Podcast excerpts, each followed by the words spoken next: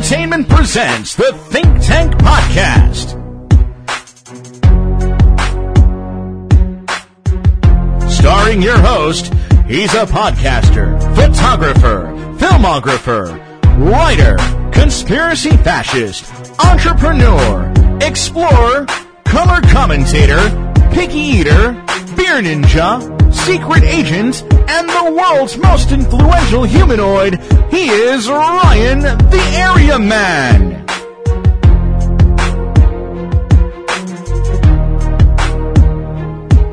And now, coming to you pre-recorded from the very secretive D2R studios, deep undercover in the world's deepest, darkest, most secure Hadron Collider and nuclear bomb tested and approved doomsday bunker. Here is Ryan the Area Man. What's up, Dave? Hey, buddy. Uh, have you ever woken up and and been uh, gotten a bunch of uh, text messages and tweets uh, thinking you're involved in some sort of a mass shooting? Uh, no. To date, no, I have not ever had any of that happen. Well, I have. What? No. So, literally, less than 72 hours ago, I believe, there was a uh, mass shooting in Las Vegas. Yes. If you are listening to this and have not heard about that, uh, I, I don't really know where the fuck you've been. Yeah. But, because it's everywhere. It's all over the news, all well, over Vegas Facebook. is in Vegas. I know, but the incident. Yes. It's in the news. And It's out there. People Well, this- should know about it. this would be really bad for Vegas' slogan because what happens in Vegas does not always stay in Vegas, Well, apparently. Not when you uh, Kill a decide shit ton of to people. shoot a bunch of people. So here's So, how, how do you get involved? It's, and that's a weird, interesting story. Um, so, and I'm still not positive how I want to go about this, but I think I'm going to go this route. Okay. A lot of people don't listen to the very end of a podcast, so at the very end of the podcast, I'll reveal one additional little piece to this whole thing.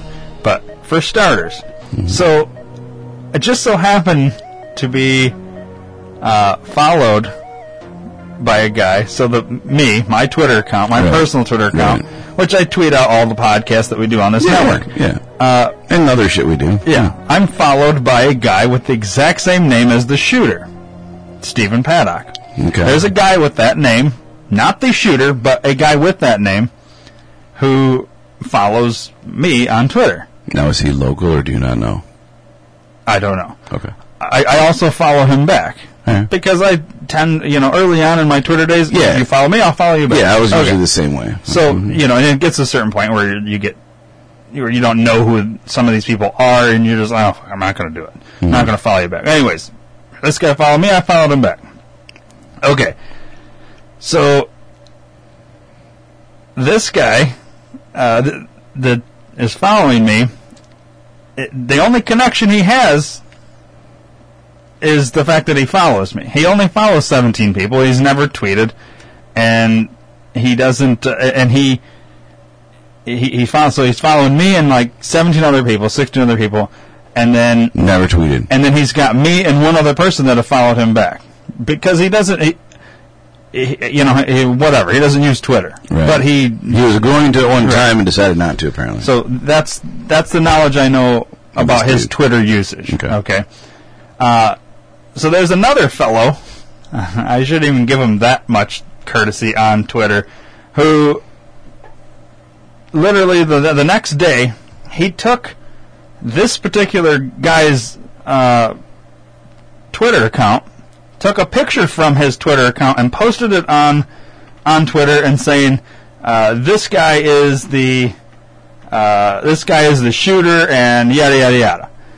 Uh, and then he's making speculations about how his Twitter was probably wiped clean, or his Twitter was, uh, you know, whatever, because he's never tweeted. And he finds some of his the, the accounts he's following very interesting, and uh, one of the accounts that he finds interesting happens to be mine because I do conspiracy podcast Right. called Think Tank Podcast, which was you're listening to right now. Okay, Right. So, and he he's like screenshots this and posts this and says, or first he says, and he's following this account, and th- and then he posts another tweet and says, "This is what this guy's all about," and he he starts screenshotting these interviews we had done with Jim Fetzer a handful of months ago. Right. Okay, uh, and then. uh, so I gotta let me find it here so you can see, Dave. Holy shit! It goes all over the place. Uh, well, it, it gets really interesting. Um, but like I've not had this much action on my Twitter account in a really well, I don't know if ever. Um, Well, you're in June now. I think you're too far back. yeah. Okay. Well, you know, I'm having a hard time finding this guy's thing, and I'm wondering if it's because he yeah. must have deleted. Okay, I think this is the guy. And here's the thing: I, I, I did screenshot stuff from my phone, so uh, hopefully this shit's still here. But, anyways, so this is the guy. I don't even want to say his name because I don't want to give him any more uh, followers or exposure. So let's not say his name, but Yeah. you can see he's got 54,800 followers, roughly. Yeah, he's following about six grand. Yeah. And he's got 142,000 tweets. All right. Well, Well, 115,000 likes. so he took this guy that follows me. He put his picture up there and says, y- you know, what, whatever. And then this guy, that this shooter, which isn't the right guy, this shooter follows this guy. So, um, and then, then this is what this guy's all about. Basically saying, like, without listening to the interview, Right. because the interview with Dido Jim Fetzer was he was talking about the Boston bombing, Sandy Hook, mm-hmm. mass shootings, false flags, all this stuff, okay, with Kennedy and all that. briefly talked 9/11. Yeah, Yeah. all kinds So- of shit. We talked with him. But clearly, in the interviews, we're exposing what were false flag things to try and garner gun control, and then on Right. top of that, we're we're anti massacre.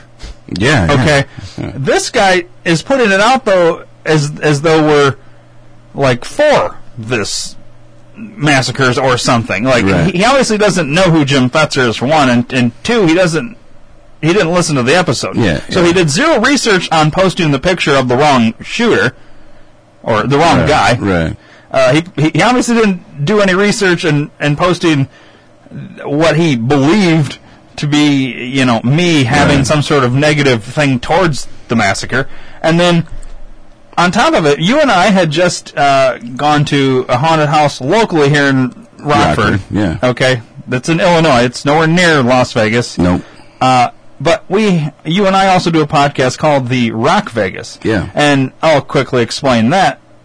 There uh, is a local hockey team called the Rockford Ice Hogs. A bunch of players uh, that were here. They would go out and party, and they would they they named Rockford like gave it a nickname and called it Rock Vegas because you know going out into all these clubs and all that they they had the feel of what they would assume Vegas would be like if Rockford was Vegas Yeah. or something like that. Yeah, so we decided that to that went adopt that nickname, and we called our podcast that. I, I I love the name. I think it works for what we do on that that uh, podcast. Anyways, it has nothing to do with Las Vegas, Nothing at all. other than the logo looks similar. Yeah. That's it. There's nothing else Vegas related, though. The one word in the logo. That's it. Yeah. Okay. So this And you and I have never been to Vegas together. Oh, no, but that's beside the point. I'm just saying. That really is beside the point. I, yeah. I'm just Uh, saying. you you've been you've been to Vegas and I've been to Vegas. Also beside the point. Right. Right. Does not matter because we took a picture together at the Twisted Crypt Haunted House in In Rockford. Rockford, Illinois. and I took these pictures that we took and I made them a collage or whatever on uh, through this Instagram app and I posted it on my Instagram, which is linked to my Twitter account. Mm-hmm. So if you were to scroll down my Twitter feed, you're obviously going to see that I posted these interviews with Jim Fetzer months ago and Right. and this picture. And the caption I put with the picture on Instagram was uh, recording at Twisted Crypt, uh, so, recording audio at Twisted Crypt for an upcoming Rock Vegas episode. Okay, that's that's all it said. Uh, and if you were to go to Instagram, once again, did an iota of fucking research, and you clicked on Twisted Crypt, you would see that the location is in Rockford, Illinois. Right. It even says Rockford, Illinois in the picture that like at the bottom, because that's where it's tagged. Because I tagged the location. Right. Okay. Well, this guy tries to take this. He takes that picture, and I'll show you in a second, Dave. Yeah, that's he what I'm looking takes the for. picture. He puts from Vegas. His words. I feel like uh, the Sean Spicer thing from SNL. Your words. yeah.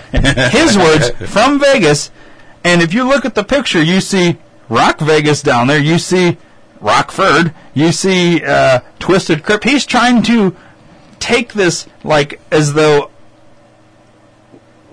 me and I guess you and whoever else is in these pictures in were in Las Vegas and have something to do with this guy that he believes is the shooter that isn't the shooter. He's trying to tie me to this. So now I'm starting to get uh, a bunch of fucking weird followers, uh, including okay, the most weird one or like fucked up one, which I don't want these people as followers. Right. Uh, with the with the Twitter handles of I love Trump KKK. Okay, Oh, no. for, for one, that's not a real Trump supporter. Right. That's somebody acting as a Trump supporter to try and you know drum up bullshit. Anyways, so Dave, you're probably thinking. Ryan's fucking lying to me. There's no way this guy fucking posted a picture of us No, I don't. I don't think from you're lying. No, no, I'm just very I, curious. To I, see I want you to say that so that I could then prove it to you. Well, then you're fucking lying. All this is bullshit. It's all in your head. None of this is real. Oh boy, that's what I was hoping you'd say. So let's see. This guy tweets a lot, so now I got to go back a handful of days here. And I'm fairly certain you probably paid this guy to, to, to start this fight with you. Oh, I wish. All right. So now I haven't really watched this guy's Twitter account since. Jesus Christ, he's got way too many. I'm gonna have to go back. And Maybe he's jealous that we have. Oh, there's your name. Uh, that's not his though. Let me do. Let's see here.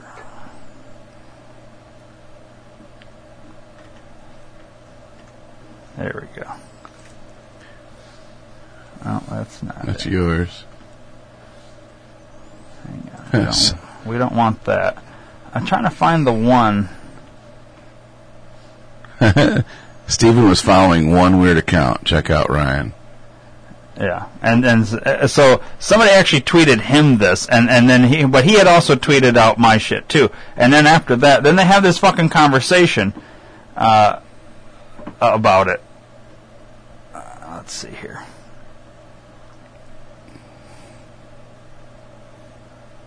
It, it's really hard. Okay, so this is the this is what he posts on. Uh, this is from his Twitter. This is really bad for the listeners, but Yeah. like, okay, so this is the original post. Anatomy of a leftist deception operation. I found a Stephen Paddock on Twitter. Okay. Th- that's not the shooter. This picture. Okay. This is the guy that happens to follow me. Okay. uh, This is the the other Stephen Paddock guy that follows you. Yeah. Not, not the shooter. All right. Alright. And, and this guy in this picture that isn't the shooter is still alive. Right. And has nothing to do with it. He's nowhere near Las Vegas either. He doesn't live there. Okay. Uh, it, it's, it's ridiculous. Oh, it says here, you're the your guy that's been posting you. It says I didn't post about him because I had wrongly identified another Yes, man. he did this after the fact. But before that came out, all this other shit was posted. Um. So he's he's going around. Now, see, he, you see what he says here. I didn't post about him because I wrongly. Okay, he posts that there. That's two. Three. He actually has the the actual guy's name, the actual shooter's name and age. Mm-hmm. But then, and he gives details about the shooting. And then he, he once again is commenting here about this guy, the, the not shooter. When I found Stephen Paddock on Twitter, he had five followers. He joined Twitter in 2010, but hasn't tweeted. That is the The, the, the step of, of the fake, or, the Right. fake, not the fake, the the not shooter. Then he goes, now he has 30 followers. They are all fake Trump supporters. Look at the most recent, and he like does a screenshot of it. Okay, Mhm. So you're still, I don't know what he's getting at there. And then, let's see here. Um, so a lot of these are new. I haven't seen some of these because they've happened since. Right, right. All right, so let me go back to. I, I clicked on that one, right? Let's see here. What was this one? Did I click on this one? Yeah, I think this is. That's the one you were just on. See, I, I'm not really good at this fucking. This whole Twitter thing. Let's see. I'm trying to find the picture for you. Go back one to the one that says. Uh, hang on. I want to show you this picture first, and then I can go back. The problem, I wish this guy didn't fucking tweet so much, so I could go to the very beginning and show you. So, I, and and I don't know. so they're saying Jim Fetzer is disturbed too. I don't know. I don't know how to take that tweet. So, like, I've got I got a mess of shit here. Uh, there's one person says Vegas mass murder followed Jim Fetzer. Listen a bit, and you'll see how disturbed this man was. I'm guessing they're talking about Fetzer and not me, uh, or they're talking about the shooter. I can't tell what the fuck he's getting at in Yeah, this but thing. did- but this did- is somebody else altogether. Oh yeah, I understand the fucking. I get all kinds of weird shit. Like all of us, it just makes no sense.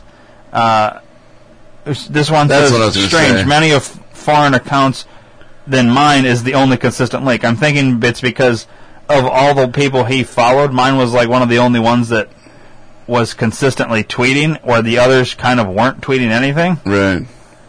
Maybe if I go to his, I think this guy. I, th- I think he forced this guy to delete his account, his Twitter account. Yes, he did. Oh, the the fake one, the one that wasn't him. And the the not shooter has no longer has his Twitter account there because he's fucking got tired of the. harassment, basically. I'm guessing. Okay, so this is what the.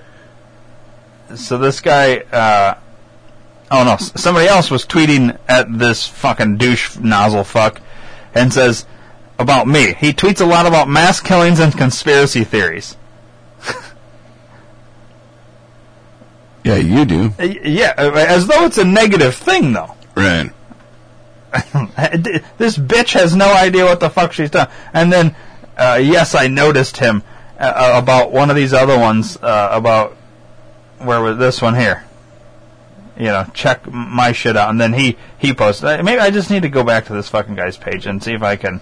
Here's the thing: I did report this guy, so maybe he's gone and like cleared his shit out. But I wish I could search him for what? for slander. Oh, right as he's trying to fucking imply that I had something to do with this fucking shooting, and he's also uh, wrongly accused somebody else on his Twitter f- for shit that isn't have anything to do with him. You know what I mean? Right. You, you, you get what I'm saying? Yeah, no, I- I, mean, it'd be the equivalent of uh, you waking up and uh, your brother is getting accused of something that you had nothing to do with. Why is it going? I swear we were at 15 hours. Now we're at 10 hours. This almost might be impossible to try and fucking find now because Yeah. But you this got guy fucking your, tweets a, a 400,000 things a goddamn day. And he has conversation. I don't understand what. Uh, the, I, I guess maybe if I could figure out how to only see his shit as opposed to everybody else's shit that they're fucking tweeting at him. Yeah, But he, see, look, it's weird. This guy replies to himself on Um, Twitter. So it's very confusing. Go to your notifications, can't you? We were just there, dude, and, and Oh. that's where it, I'm trying to get to. Where now it's gonna fucking take me back. Either way, it's fucking pissing me off now. Uh, so that's the, the basic uh, gist of it. I, I can't. See, And maybe it's on my shit. Maybe it's on my page. I don't know. that's what I was trying to figure out. Like when I go to my page, I see all the. It'll say like notifications and it says mentions and all that shit. Mm, It's just gonna have my stuff. It's not gonna have the people that the stuff that people tag me in. That's the thing. You have to go to his page because they're all doing it from his page. Okay. Let's see. Maybe it's from here. Tweets and replies. No, it's not going to be under his. But if you click on that one, the tw- the one that you're talking about with the picture, maybe it'll show who forwarded or re- reposted or whatever. Alright, maybe. All right. That one. Go to the little bars, up and down bars. Oh, so here's one one bitch. She comments on that picture and goes, "Who are you? Paddock followed you," Show more replies. A- as though she's believing that that is the guy. You know what I mean? They all Do you- think this is yeah. the guy. Do you realize the shooter followed you on Twitter? Yeah, so Did there's you one. know? Was a listener? Have you ever met him? And then here's another. one. So hashtag Paddock followed you. Look at that one's name, G3PU. no, It's that's like, fucking nonsense. It, uh, I'm telling you, dude. It, it, none of this shit makes any sense. There's a yeah, maybe the retweet. Who retweeted it? Twisted Crypt liked it. I'm guessing Twisted Crypt retweeted it too. Oh, that's just you doing it. Oh. No, I didn't retweet it. I don't know what that is. I was saying I can retweet. It doesn't show you who retweets it, I guess. Oh, that's gay. It's like you hover over. it. These are the two likes. These are the replies. I, I'm wondering too if maybe this guy um, Maybe he took some down. he had to remove some because uh, I don't know. Let's see. God, how how retarded are these people? Well, all right. So let me add a little bit. Look at my impressions over the last week. I, I've never had that many. Simply because this guy has the same name that just happens to follow me on Twitter. Simply because. Now, so I did a little bit more research and I got a hold of this Stephen Paddock, the this The non guy that had to okay? get rid of his shit. I, and, I, and I had a little conversation with him. He said to me, he got over 600 friend requests uh, by, I believe it was, uh, I want to say it was about noon or something like that on, day on of? Facebook. This would have been, so that's the shooting happened Sunday night. By So by Monday, noon no, Monday? it had to have been before that. At at one point, it was it was 400 friend requests, and then it was 600 plus at the time he finally deactivated his Facebook account. Then on, so he deactivated. This is from him. He told me I deactivated my Facebook account because I was tired of getting friend requests from people that wanted to be friends with a shooter, a mass shooter. Uh, First of all, all the news places were reporting the actual shooter dead on Right, Sunday night. Right. Why are you friend requesting a fucking person that you think is a shooter on Monday morning? That's like me um, sending a friend request to Tom Petty right now. Exactly. Makes no sense. Why would you do that? There's not going to be any more activity. Right. And if there was, you're not going to see his page because he hasn't fucking accepted you because he can't because he's dead. yeah. It makes no sense, okay? So what's wrong with you human beings out there that are friend requesting uh, mass mass shooters? And, and Or what you that. think are mass yeah, shooters. say a person that has the same name as the mass shooter. Yeah, because worst case scenario, he made it out of the shooter made it out of there alive. You actually happen to get the right Facebook account, but they're going to take his ass into custody. Yeah. So he's not going to fucking do anything. So why are you friend requesting him? One, two. So then this guy ended up he, he got he deactivated his Facebook account. Right. He waited about four hours, and then I had a conversation with him about this uh, Twitter uh, shit that, that was now starting to like come at me.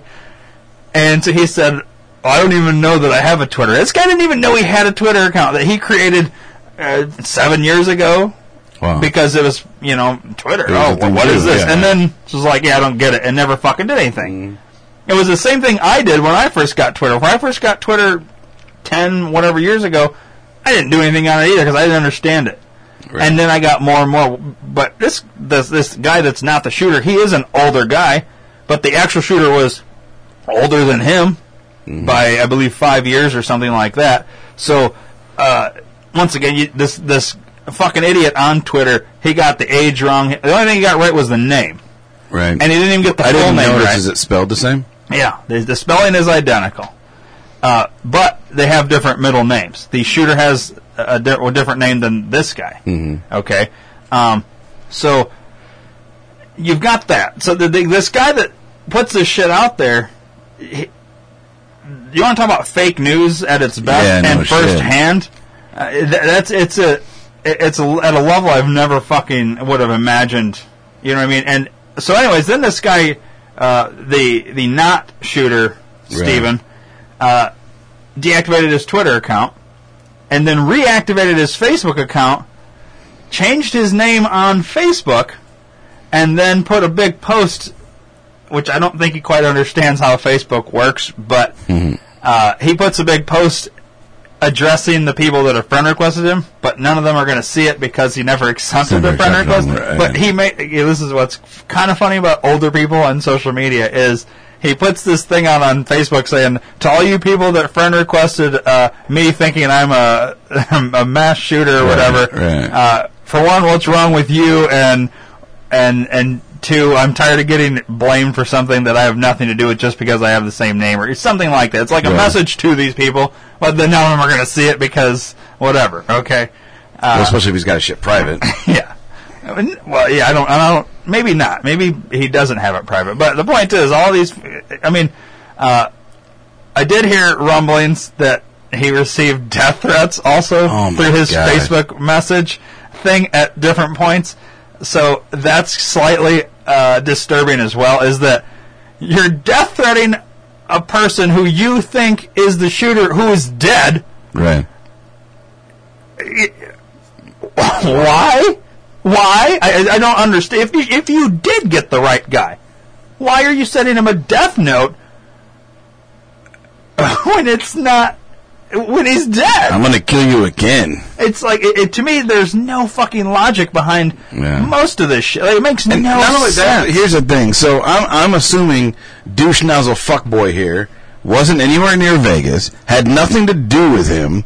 Uh, you talking about the moron on Twitter? Yeah, the guy on Twitter. yeah. You know, like, and the all these other fuckheads that sent this non-mass shooter guy that's still alive getting harassed for no reason, death threats. Why? What did you know someone that got killed by the real mass murderer, and that's why you're out for Right. revenge, or you're just doing it because that's what you want to fucking do because you're a millennial fuckhead? Yeah. I hate these people. Dude, they they they they need to kill themselves. Yes! because you are ruining this country. You fucking morons. Okay, when this when the mass shooting went down Sunday night, and I, I heard about it Monday morning, I just said, "Wow, that really sucks." That's all I said. I didn't say I'm going to go find somebody and kill someone because of it. Right. You know, I don't. It, it sucks, but and now did you watch the uh, the president's moment of silence? No. It was the most retarded thing ever, and I, and I, and I get it. Most people hate Trump, and I'm probably not really helping Trump's case out in this matter. But I've never witnessed one before because I've never really gave a shit. But I was at my mom and dad's house later in the afternoon when this was going down, and he turned it on because he wanted to hear what was going on. Right. So they they break the news. The, the, you know, they're like, "Oh, breaking news!" Blah blah blah. Oh, we're gonna go to the White House. Moment of silence.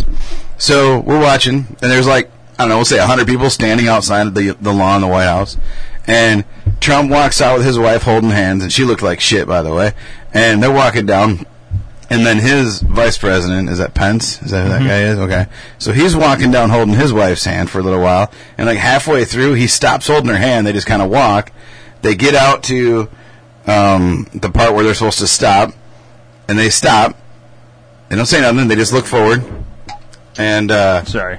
The Marine guy's got like this bell thing that he, he hits three times. He hits that three times, and the whole time Trump had his eyes closed. He was like bobbing back and forth like he was going to fall asleep. And then once the third bell rings, they sit there for a little bit.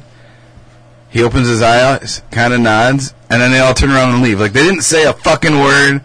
Like the whole thing was silent. It was fucking creepy Well, and weird. Yeah, it's dude. a moment of silence for the w- w- dead. I get it, but I figured he would have said something. He didn't say shit. Uh, you know, I honestly I don't know. I don't know if that's standard procedure. I don't either. I've never seen it. It was just standard weird. Not what I procedure expected. for that. And maybe I don't know. Yeah. Uh, but maybe Trump was like, uh, "Give me so let's give it time, get more information before we talk about anything." Too. I don't. Well, he, he had already given a speech, like he addressed it, and he was planning. I think he's in Vegas now. Oh, actually. okay. Well, Um, but yeah, it was just it was weird, dude. I'd never seen it. I don't know if you can like YouTube it and watch the moment of silence, or whatever. But what's I don't, this? I don't think. So this is the fucking idiot that was on Twitter. I'm guessing this is him. I don't know. This is his website though. So if you Oh, go to his cool. his uh, Twitter page, which I'm not going to give him any fucking credit. Don't say his name. I'm not going to. Um, but I clicked on his thing. I think he's jealous that we had a couple of authors in here and not him. Okay, but I, I'm trying. Yeah, he, oh, the, yeah. Let's let's talk about that. So he's he claims to be an author, novelist. He goes, and the planet's only expert on World War One flamethrowers. Oh, aren't you just so fucking uh, amazing, you piece of shit? You're fucking trying to ruin goddamn lives in your fucking horrible research. I'd hate to read your goddamn books because there's It's probably, probably no fucking too. research. Uh, anyways, And he's only been on here since 2013. yeah. Well, I don't give a shit how long someone's been on Twitter. It, it doesn't matter to me. But uh, I, I'm- I did want to. I, I did want to see what kind of books he writes. So he's got Ghosts and Ballyhoo: Memoirs of a Failed L.A. Music Journalist. All right, you go type that in and find out who this fucking asshole is. Chasing the last whale. Yeah, but don't buy his shit. You know what I mean? Why don't you? I want everybody to fucking go do the, your own little bit of research. Put this shit into Google, find him, then go to Twitter, uh, and then tweet at him and tell him he's a fucking asshole. None of that. I think if, and this is the only time I condone breaking the law. If you see these stupid fucking books in the bookstore, Piss on s- either steal them or light them on fire. Um, do a fraudulent refund. You know, take it, take it away, bring it back, and get a refund. You know, that's the only time I would condone doing that kind of shit. Yeah. Because this guy does not deserve sales. I think he needs to get less sales. I, I personally, b- based on his uh, his fucking activity on Twitter, I would say there isn't a single fucking thing you could believe in any of these books. Uh, and I don't know how you can call yourself a fucking author or novelist. You're a piece of shit, is what you are. Uh, and and that's me speaking for what I had to deal with because my phone was nonstop. Not only was, well, I guess I don't want to get into too much, but I, I also got a shit ton of texts uh, as the day went on, and uh, Facebook stuff, and, and my Twitter. I mean, here's the thing: in a in a weird roundabout way, yes, you may have helped the podcast a little bit by getting me additional exposure that we didn't have, but. Right. I, I was I'm getting negative uh, shit too, and and I'm more pissed about the fact that you posted a guy who's not the shooter's picture on your page saying it's a shooter, and you have a nice following of apparently nothing but fucking idiots that will believe everything you say. Bunch of sheep, man. and that's insane to me. I'm gonna start that- calling this guy David Koresh. uh, well, I'm gonna start calling him Dan Block. I mean, it's insane. like, I'm kidding. I'm kidding. Uh, anyways, I, sorry, Dan, if you're listening. Oh, that's Uh, but it, you know, it is what it is. This guy's a fucking moron. Yeah. I don't understand how how can you you like literally do no research. If he would have turned on the fucking news or went to Google and typed in that name, picture had to have been the actual shooter's picture, not Right. this other guy. Yeah. How do you? How are you so bad at what you fucking? you- You're an author and a novelist. Don't you think you'd have more fucking knowledge of how to research something? You would think. Idiot. This guy's a moron. Anyways, fuck him. Now I want to talk about the actual incident. All right. All right, hold on. Don't get on that page yet. I wanna, I wanna try something. Oh, go to Amazon and shit on his fucking books with uh, your reviews too. Just shit on 'em. I don't care if you read them or not. Just shit on them. I want to fucking make this guy's life a living hell because he made mine a living hell. And he made this other guy, an innocent guy's life a living hell just because he shares a name with a fucking, uh, uh, some other guy that they're trying to claim as a fucking shooter. And I'll explain that statement here in a few minutes. What are you doing, Dave, so we can continue on? Go ahead. I'm still. I'm. I, I'm. I'm I want to get rid of some of these pages. That's That's fine. No, I'm, you can get rid of his name. I'm googling his name and your name and the Vegas picture to see if I can find that Ah, tweet yeah, that yeah. you're talking about. there you go. Um, well, I have it on my phone, so I, I'll show you this. So at least you can see that I'm not full of shit. But no, no, I don't. I don't think you are. I'm just. I'm just very, very. You're very curious. I know. I am because this fucking douche nozzle faggot fuck. right here. Right here. Right in the middle of the fucking page. Go ahead and look at that, day. What is it? What do you see? Does it say from Vegas? Yeah, from it's- from Las Vegas. That says number nine. Yeah, it says. I- can you- read exactly what it says without saying his name.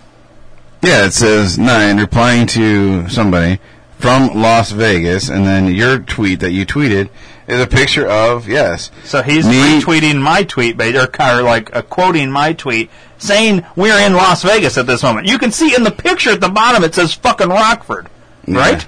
Yeah, Can you see that, or am I insane? yeah. That's what I'm zooming in to see where it says Rockford.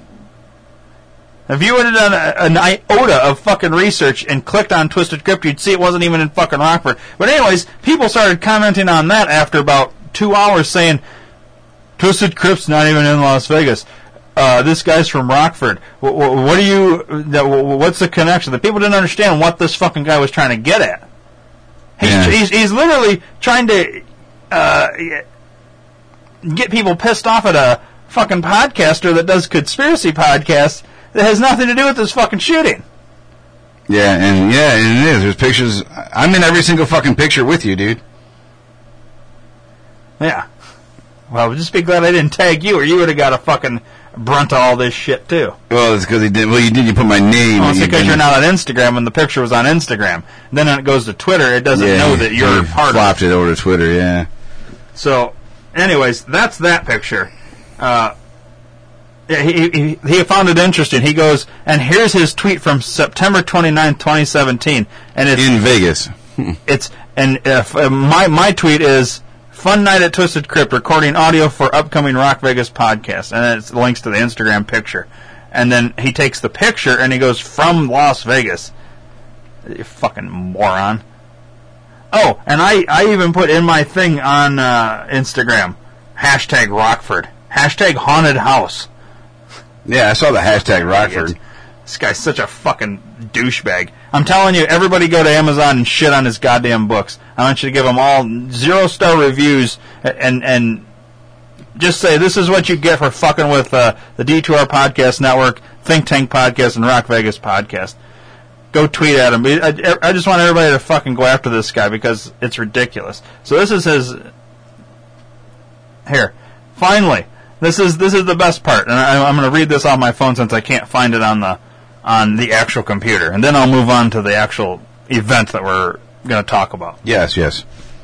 So there's a, and I'll give credit to her because well, I'm assuming it's a female. Um, I guess we can't judge. Uh, this lady named Gemma S- Scout, I believe, at Gemma at Scout Gemma on Twitter. She takes the picture that this fucking moron takes of this not shooter Steven Right. and the picture of the actual shooter, Stephen, puts them together and then and posts it to this fucking idiot as, as though as like uh, these guys don't even look the same. You you moron. Uh, then this Denise McNamara goes, not the same guy. Uh, somebody else going that with the name Figgy Pop Rice goes, are you sure that's him? Um, and then let's see, there's another one with uh, with this Gemma where she fucking These are all screenshots now. yeah. I have to go off my screenshots because it's it's going to be easier to get right to the ones I want. Well, hypothetically, it would be easier to get to the ones that I want. Let's see here. There's another one where. Oh, I'll go back to the Gemma thing. There's this other guy. He goes, he he screenshots uh, from my YouTube account where I posted the the Jim Fetzer interview. Yeah. All right, and he goes, he takes a screenshot of that, posts it on his Twitter with this screenshot in case he deletes dot dot dot. What the fuck does that mean? As though I'm part of something, and and I'm going to start deleting my stuff because I'm guilty of something. You th- this is the only reason you do this shit. I don't know how. Does that make any sense, Dave? No, it doesn't make any sense, dude. He he I gotta find this fucking. is not looking into anything, and he's just grasping for straws to find shit. There is one person on Twitter that I that posted something kind of funny to me. He goes, "This is from Jack Jones," and I don't know if if I whatever. Anyways, he goes, "Ryan Williams appears to be a flat Earth guy. I met one of those a while back. Interesting." I thought that was kind of funny. That's all he said. yeah, and that's that's replying to this all this other shit. So this guy actually looked into me a little bit. and saw that we've done flat Earth episodes. Okay, oh well, I give you credit because you've actually fucking done a little bit of goddamn research. Um, let's see here. Um, oh, here's one point. Uh, he says uh, this fucking idiot on Twitter put a tweet out that said he no longer or he deleted his Facebook account Right. or something like that, or or no. Um, what did he put? He put something about it his Facebook account. He had Facebook, and his Facebook account is is no longer there. And then somebody else comments on something, and and they go, I don't know if it's a male or female. I'm not even going to read the name. Go. Speaking of, do you have a link to his Facebook page? And then somebody else comments to that and says Facebook took it down. Oh, Facebook took it down. And then somebody else commented and said the FBI took it down. All right, I talked to the guy. Nobody took it down but him. He did, yeah. Uh, so clearly, people literally just talk out their ass on on on this shit. It's it, oh okay. So then going back to the the people that were uh, after this Gemma Scout or whatever posted the pictures of the two Stevens Right, and showing right. the actual and the fake or the not shooter.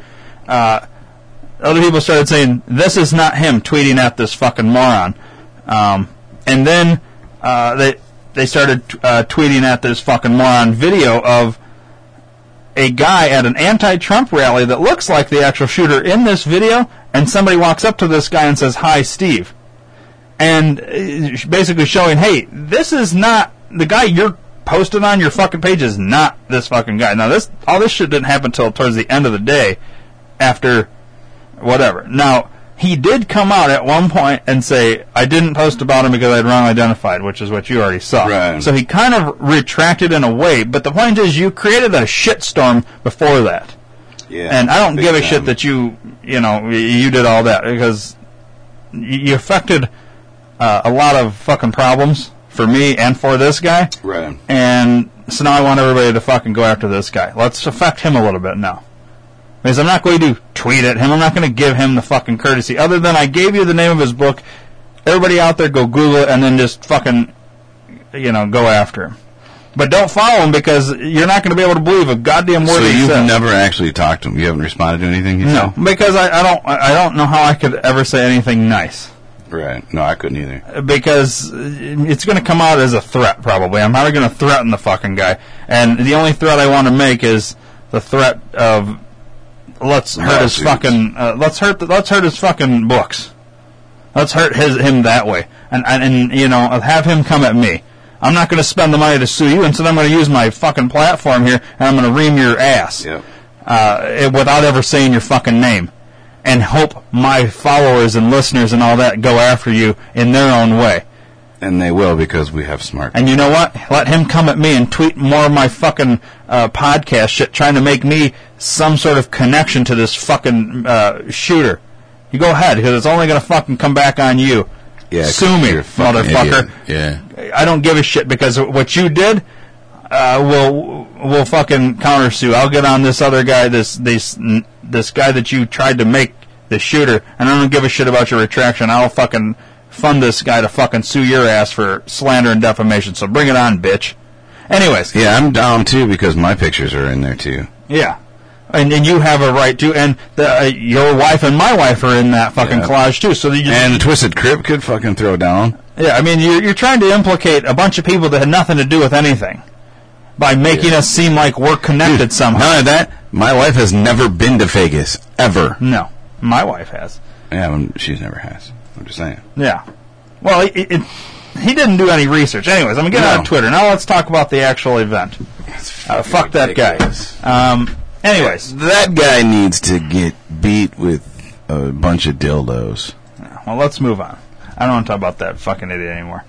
Um. All right. Uh, let me find the page I want to start with here. I have A thousand fucking pages. a bunch of tabs opened up, um, and I want to. Let's see. What's the final total? Do you know of how many people died? This will probably have that. Nah, that one won't have it. Maybe this one. Maybe this one. Uh, I had heard 58.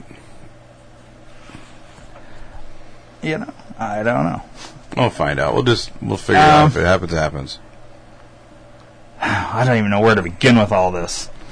Oh, So now all of a sudden they found fucking. Yeah, but let Dave don't jump ahead. Let's. Uh, It's right in front of me. I'm not jumping ahead. Yeah, dude, you're gonna read it, but I don't know if I want to start with that. Uh, let's start with this.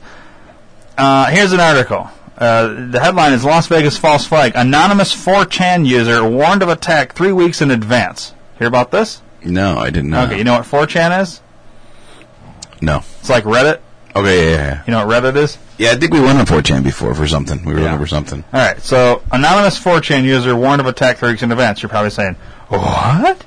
Let me read it to you.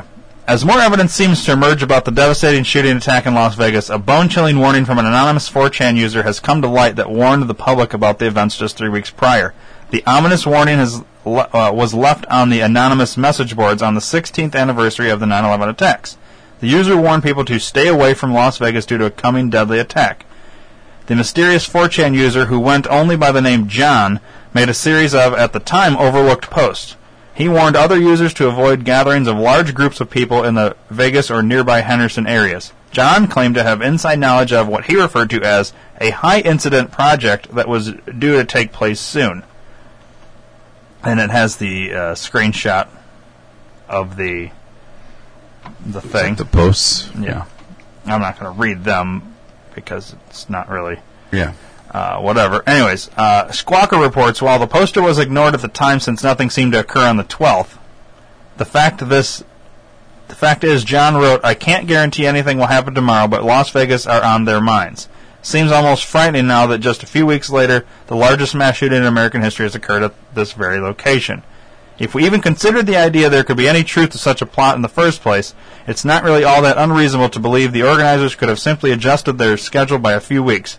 This could have been done for a myriad of reasons, including just simply deciding that the concert target event, uh, eventually chosen served their purposes better.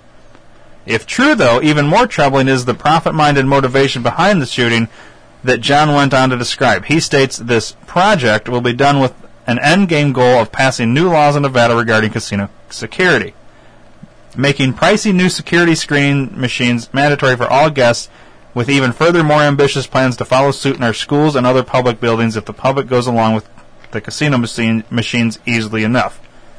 He also specifically names former head of the Department of Homeland Security Michael Chertoff and casino owner and billionaire Sheldon Adelson as the two men set to profit most of the wave of new regulations set to spring up in response to the Vegas incident.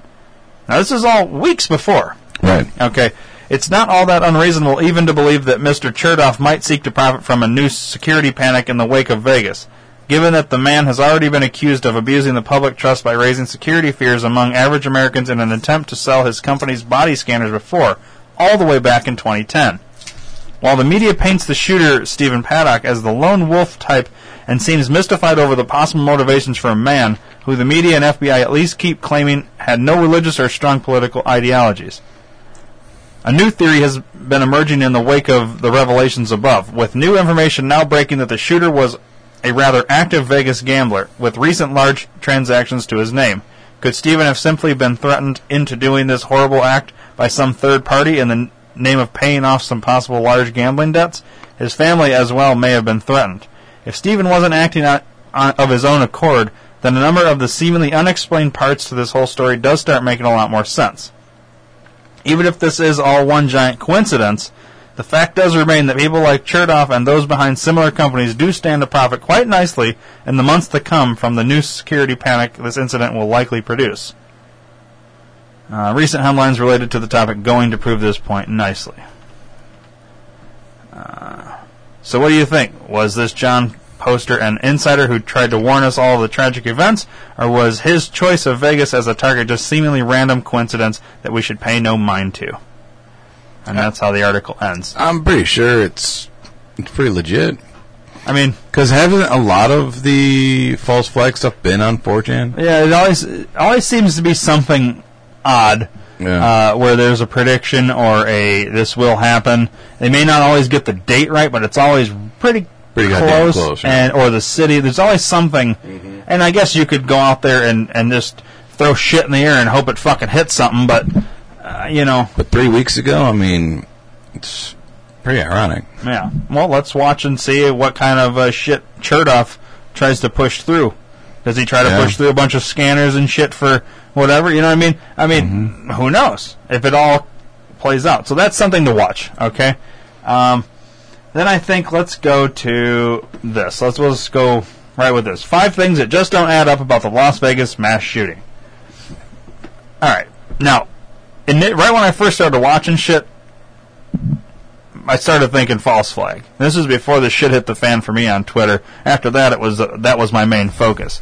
But I thought it was a false flag right from the top. I, I don't know. Uh, obviously, it's still early on. Still a lot of sh- questions. Right. Uh, but let's go ahead and find out five things that just don't add up about Las Vegas because I think all things considered, this is how you figure out what actually happened. Um, let's see here. Number one, dozens of concert goers reported the presence of multiple shooters. Now, I've heard explanations about this. Um, well, maybe I'll just read what it says and then I'll give my what I've heard and thoughts and all that. Although law enforcement says there was only one shooter, multiple witnesses are openly reporting the presence of multiple shooters.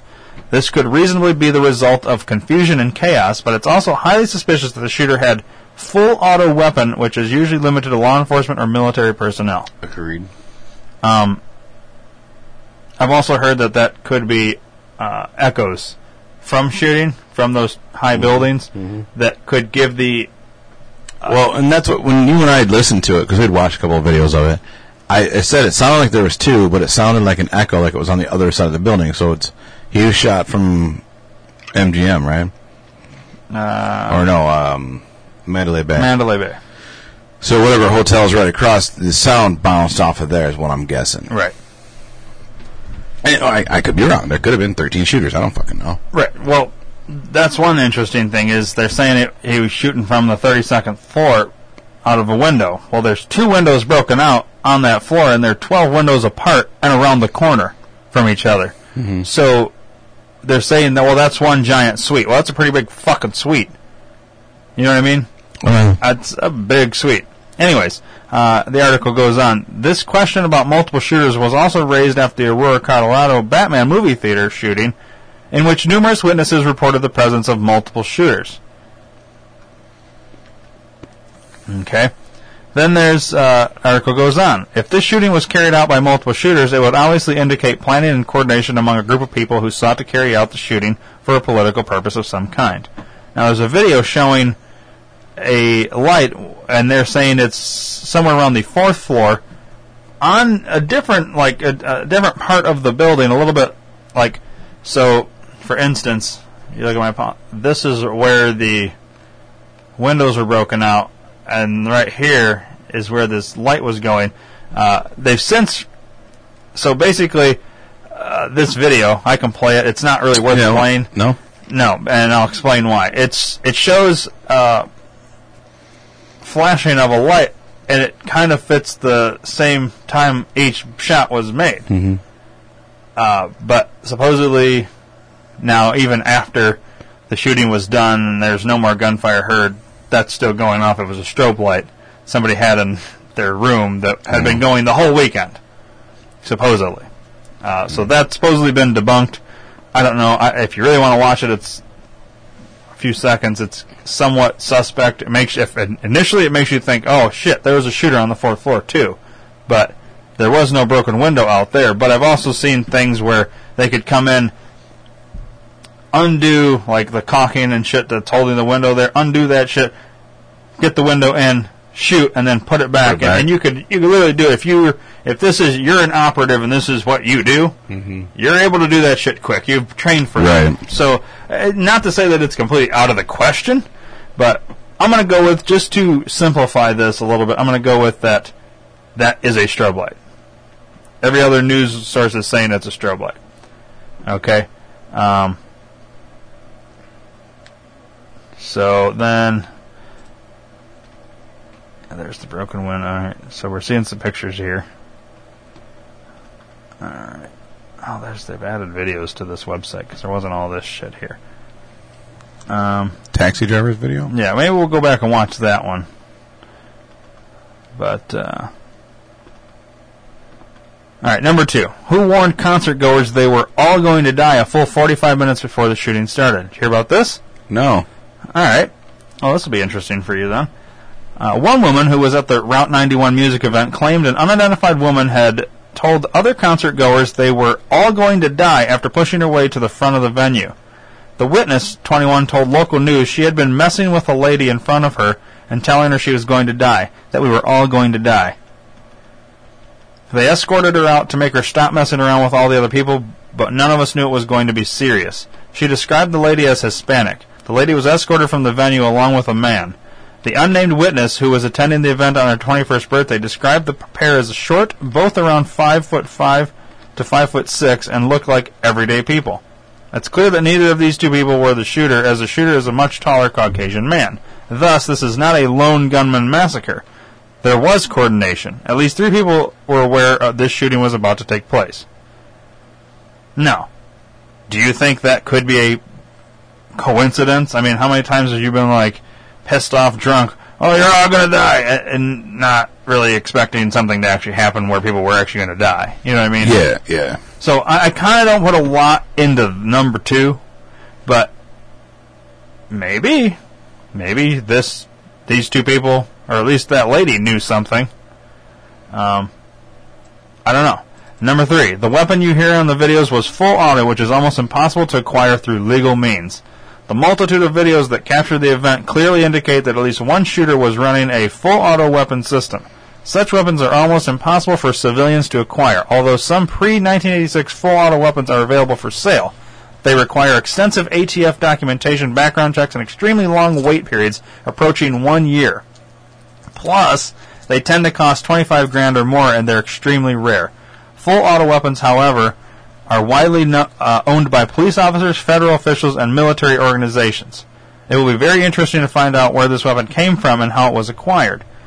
To obtain one of these weapons, there are a number of very expensive hoops you must jump through and several legal hurdles to clear before the government will let you have one. Fully automatic weapons have been banned for civilians who have not first obtained special permission from local law enforcement and the federal government since 1934, following er, passage of the National Firearms Act. If you've been convicted of a felony, you, you need not even bother to apply. Even some misdemeanors will disqualify you. There's a form that local police must sign off on before you can proceed any further. If they don't sign, you don't get your weapon. Each gun is subject to a $200 tax every time it changes hands, and each time that happens, owners must be federally registered and approved by Uncle Sam and local law enforcement before the transfer slash purchase can occur. The Bureau of Alcohol, Tobacco, Firearms, and Explosives regulate the sale and licensure of automatic weapons. Also, since the Firearms Owner Protection Act of 1986, ownership is of newly manufactured machine guns, weapons made after that law was passed, is prohibited outright to civilians. That legislation dramatically limited the number of automatic weapons that could even be obtained by anyone other than police, the military, and federal agents. Because the number of full auto weapons is very low, there were some 240,000 registered weapons in 1995. The price of a machine gun is very high and, for most Americans, prohibitively high. Just as an example, I have a friend who bought a 1970s era M16 rifle and it cost him 20 grand. I'm sorry, but I have no interest in owning a fucking weapon that costs that much. But No shit. Anyways, uh, number four. Why were the exits blocked, trapping victims like rats in a maze? Well, I'd like to know that too. I didn't know that at all. Numerous reports from witnesses who were on the scene reveal that nearly all the exits were blocked. One witness described the situation as being caught like a rat in a maze with numerous dead ends. Why were nearly all the exits blocked? In essence, the concert created a kill zone that amplified the casualties. So far, according to the Clark County Sheriff in Vegas, 515 people have been injured and 59 people have so far died. There are unthinkable numbers. These are unthinkable numbers, approaching wartime casualty counts. It's clear from the coverage that this shockingly high body count would not have been possible if people had been free to flee the concert venue. In essence, the concert trapped the people, preventing them from escaping and denying them the ability to seek cover. From there, sustained full auto gunfire is almost impossible to survive. And number five, why did the shooter have as many as 10 firearms in his room? Which I believe has been uh, increased. There's supposedly a lot more. which I think we're covering in another article here in a minute. According to news reports, the shooter, identified as Stephen Paddock, had had as many as 10 firearms in his room, including several rifles. If he was the only shooter, what's the point of having so many rifles? One man can obviously only shoot one rifle, and since he had a full auto rifle, he could obviously achieve his evil aims by focusing on one rifle. There was no need for him to have multiple rifles. So, were the other rifles brought to the room to stage the crime scene with an abundance of guns? Why would one elderly man bother to carry 8 to 10 weapons to a hotel room in the first place? That's a lot of work. Rifles aren't lightweight devices. I find the idea that a lone elderly man would carry so many rifles to a hotel room for no practical reason to be highly suspicious. It makes no sense at all. A little screwed up. What did that say? Or is that not part of it? Uh, well, we, we can watch that in a second here. Uh, there's a. Uh, this is uh, via uh, Reuters. Islamic State has claimed responsibility for a shooting that killed at least 50 people and wounded over 400 in Las Vegas early on Monday, and said the attacker had converted to Islam a few months ago. The Las Vegas attack was carried out by a soldier of the Islamic State, and he carried it out in response to calls to target states of the coalition. The group's news agency Amaq said in reference to the U.S.-led coalition fighting the group in the Middle East. The Las Vegas attacker converted to Islam a few months ago. Amaq added, reporting by yeah, yeah, yeah okay, and then they have the, this card here. This is from that uh, game, the Yeah. Illuminati or whatever. It says Las Vegas. Um, I don't know. Uh, I guess because it's part of the game. Anyways, um, so why is ISIS claiming responsibility for the Las Vegas massacre? They're saying they the guy converted to Islam. Okay, uh, there's a bunch of videos. We we can maybe towards the end uh, watch some Well, of these. did you these. see videos. what, what the video said? Did you see that video? Yeah, well, I, I didn't watch the video, but yeah, I see what it says. That was my first question when we first started talking about stuff, as if there was something like that. Yeah, I mean, I don't find that to be that odd with because it seems like they're that's all part of like what's going on. False flags. Yeah. All right. Well, I want to go to the next step. Five more things that don't add up about the Las Vegas massacre. Okay.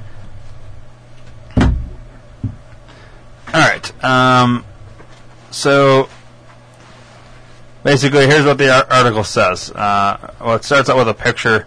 Uh, it's got pictures of his hotel room. Okay. It has. Uh, has it shows him laying there dead.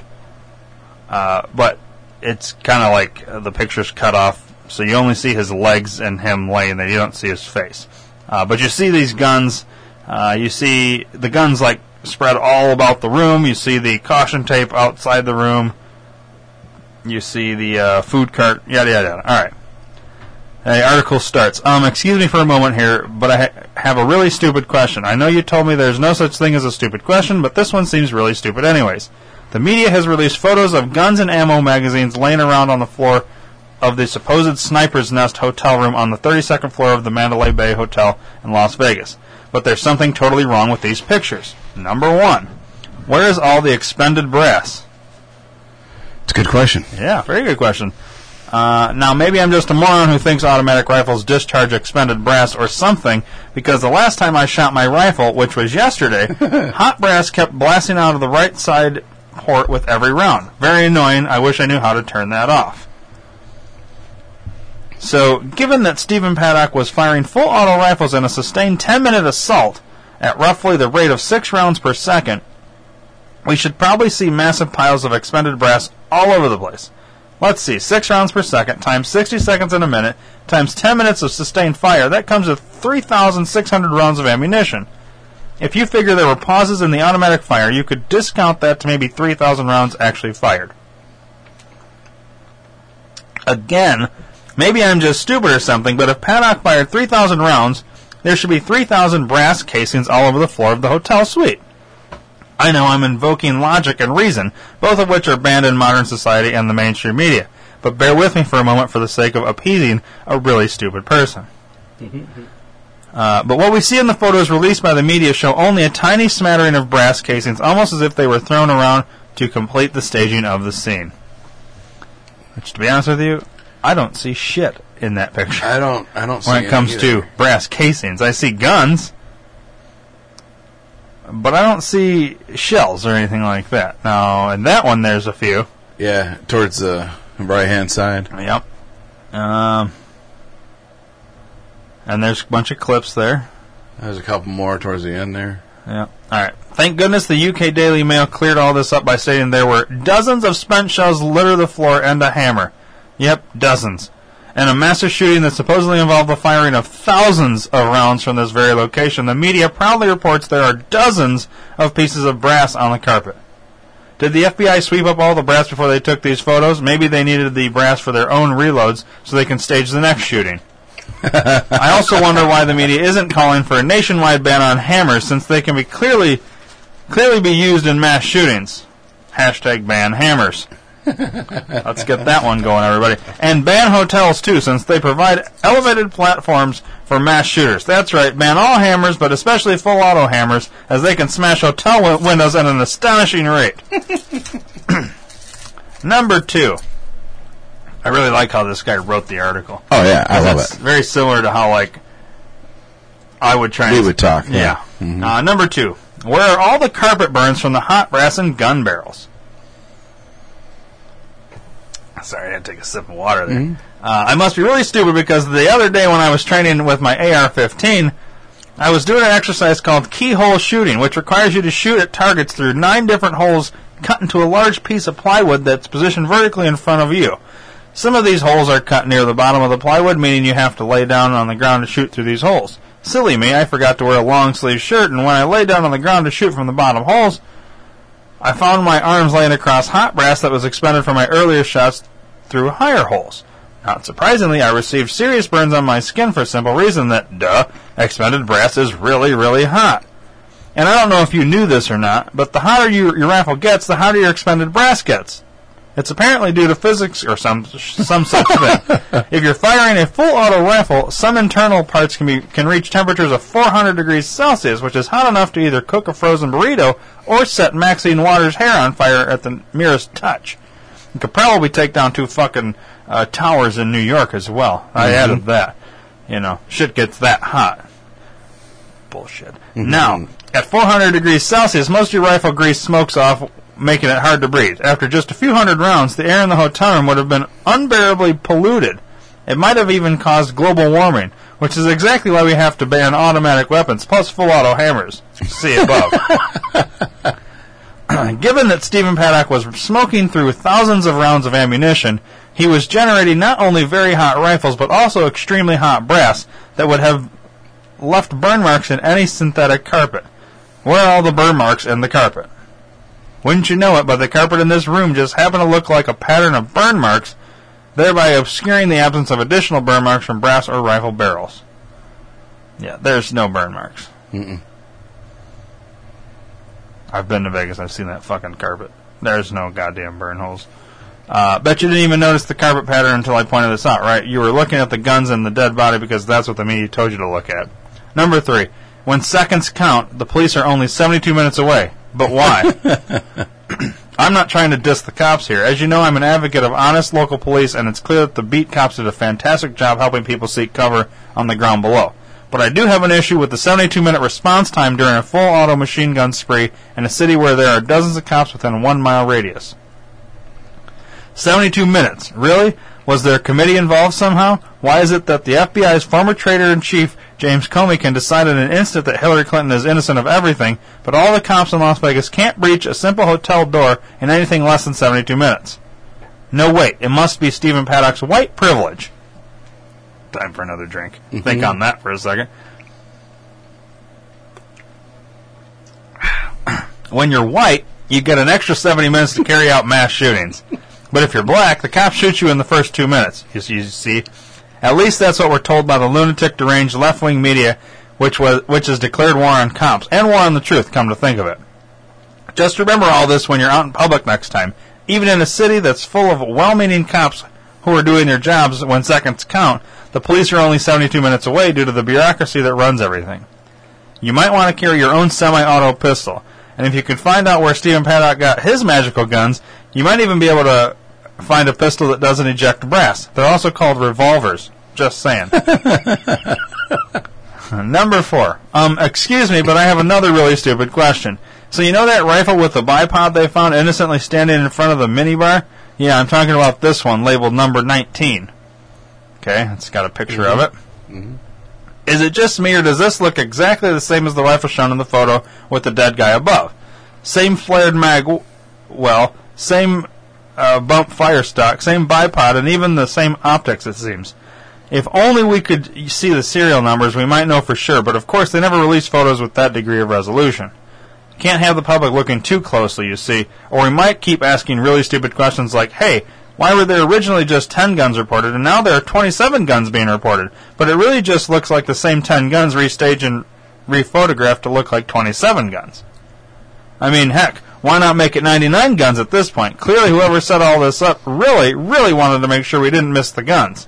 Make it 10 guns. No, wait, hold on. Make it 20 guns. Oh, wait, wh- why stop now? Let's make it 27 guns. And then call for gun control. Honestly, it seems the only person around here who lacks gun control is the police photographer. Number five. I swear this is my last really stupid question, but please. This whole scene is being called a sniper's nest by the entire fake news media, but I've looked and looked, uh, and I still don't see a sniper rifle anywhere.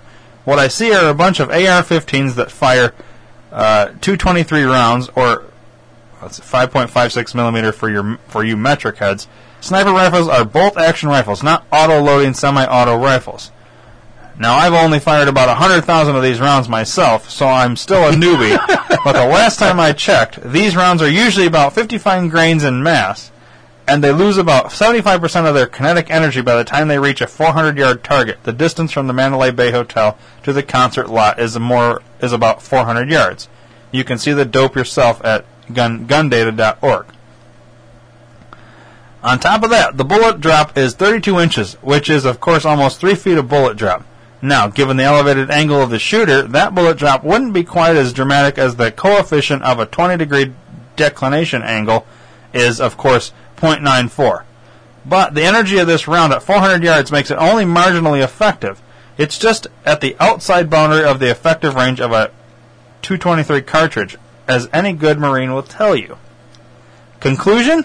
All these casualties couldn't possibly be, be caused by 223 rounds. Most likely they were actually heavier rounds fired from something like a belt-fed AK system. Or perhaps even a belt-fed 308 automatic weapon. So where is all the brass anyway? Did Stephen Paddock possess the magical brass that can disappear after being fired? I find it curious that ballistics details of the bullets that hit the pavement have not been released. All the evidence we need is all over the concert lot, yet the public will never be given access to details about that evidence. They also destroyed all the evidence immediately after 9-11, by the way. They called it cleanup and salvage. Really, it was a rapid evidence destruction exercise.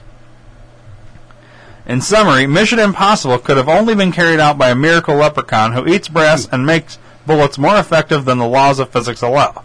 In summary of all this, we're told that a flabby 64 year old senior citizen accountant with a gambling problem managed to expertly lay down highly effective fields of fire, killing 58 and wounding 500 plus people by firing off thousands of 223 rounds well outside their effective range, all while producing merely dozens of pieces of expended brass that were magically cooled before they hit the carpet of his hotel room. This was accomplished, we're told, by one man firing 10 rifles. Wait, no, 27 rifles all by himself without any military training whatsoever. This same man set up a James Bond spy camera in the hotel hallway to monitor police in an attempt to defend himself against the inevitable police assault. Then he just changed his mind and shot himself the moment the cop showed up. All for no apparent reason. Oh, and one more thing. This same guy who meticulously planned the hotel room the rifles hidden in the luggage, the huge collection of 100 round magazines, the window hammer smashing routine, the concert calendar dates, the monotonous lugging of ammunition to his room, and even the guarding of the minibar when another assault rifle just happened to mindlessly leave a bag of ammunition, nitrate, fertilizer in his car, even though it has no practical use in this scenario unless you're growing azaleas. Yes, fertilizer can actually be used as fertilizer. It's not all for making bombs as the media stupidly claims. So wait, millionaire gambling man who has no military training, no familiarity with automatic weapons, no James Bond super spy training, no political affiliations, and nothing in the world to complain about, just got tired of living in a $400,000 home, banging Vegas hookers with, and flying around his private Cessna. Instead of that rather well-off life, he wants to run a suicide mission, set up spy cameras in the hallway, shoot a bunch of innocent people he's never met, and then shoot himself in the head while going down in history as a flaming piece of shit who will burn in hell forever. Oh yeah, and before he does all that, he wires $100,000 to his girlfriend in the Philippines. I don't know about you, Dave, but I think he's made his point. Call me stupid. Yeah. But something doesn't add up here. I don't know if it's the missing brass, the missing carpet burns, the wildly fluctuating rifle count, the staged police photos, the BS suicide story, the totally laughable ballistics miracles of 223 rounds, or the magically disappearing evidence of all the rifle rounds that hit pavement but then seem to whi- be whisked away by law enforcement. But something smells fishy about all this. Or maybe I'm just stupid and I, that I can't quite understand CNN. Yep, that must be it. uh, there you go. How you like that onslaught? Um, Of, uh, he brings up some good points. Yeah. Um. Let's see here. So now let's get into Las Vegas shooting. Shooter's girlfriend family received a hundred thousand dollar wire transfer, since it was mentioned towards the end of that. Yeah. All right, a second here. Since I got so many And, pages, so you know, it's been a few days now. They can't find a better picture than just that one. no, no. He didn't have any other pictures apparently. Him with his fucking eyes closed. I almost think that was done uh, conveniently. Mm-hmm. Hang on. What's going on here?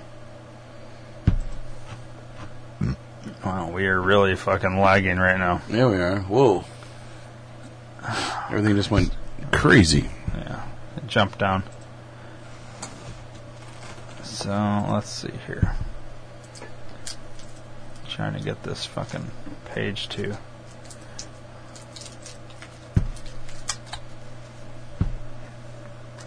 Alright, we're gonna get rid of that.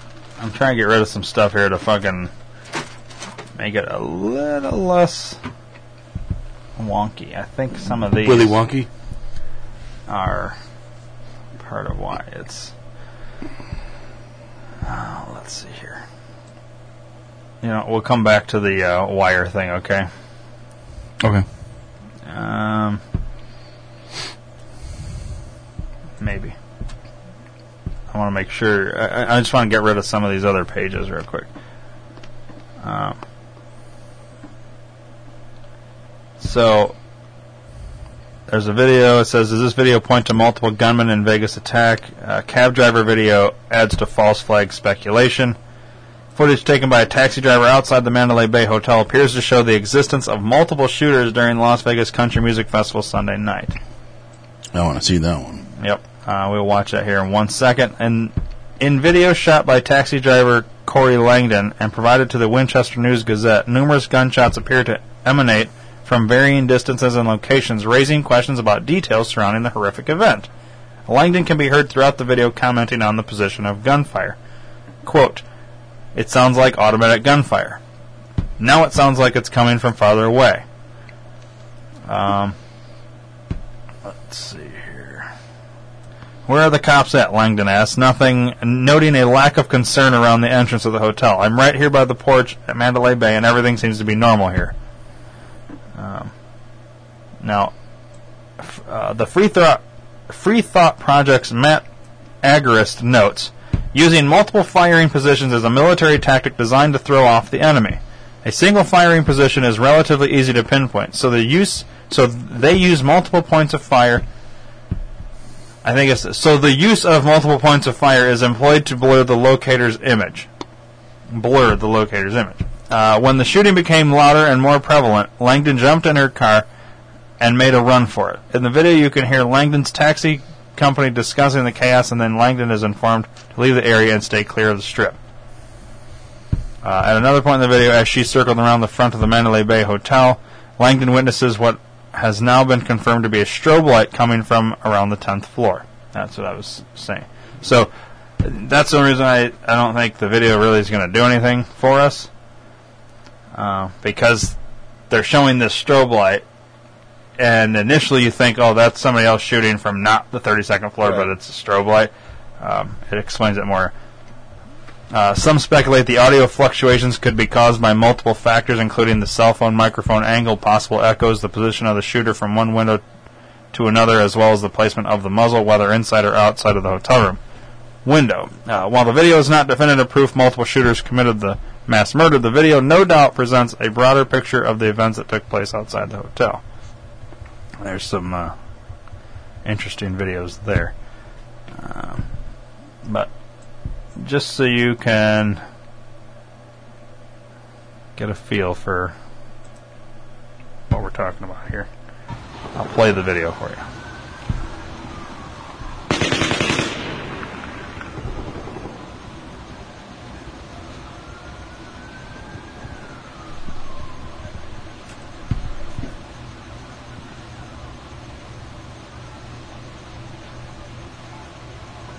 A really long pause there between shoot. Yeah. Yeah, it does. It sounds like automatic gunfire.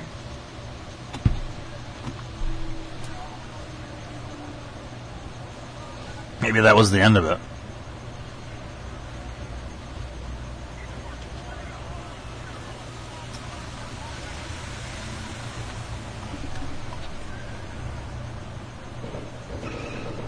No, there's more.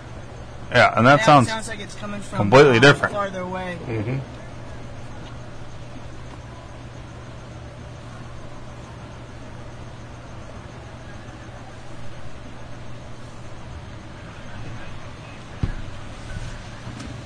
yeah. Either the guy changed position in that amount of time. I said that one sounds right there. Yeah.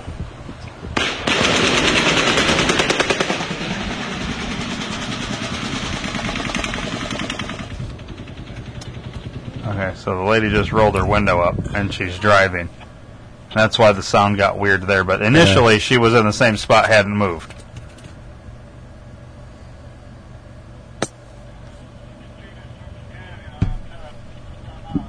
It definitely sounded like two different places, though. Yeah. Well, that tells me for sure there was two different locations. I just don't think.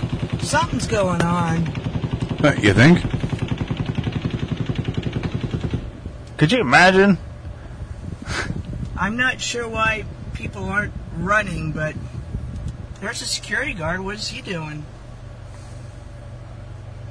Shitting his pants. Yeah. You know, for there being gunfire, sure doesn't seem like people are uh, are running. Oh shit! Seriously, I don't know what's going on.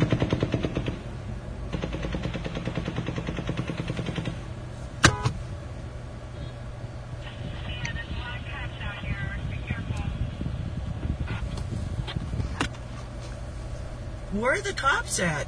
I'm right here by the porch at Mandalay Bay, and everything just seems to be normal here. So she's like right underneath him at this point.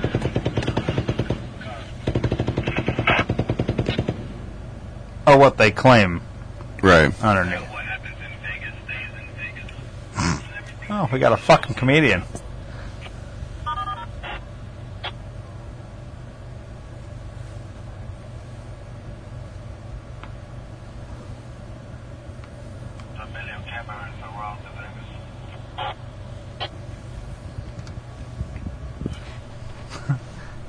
Yeah, we're just all sitting. This We're is interesting.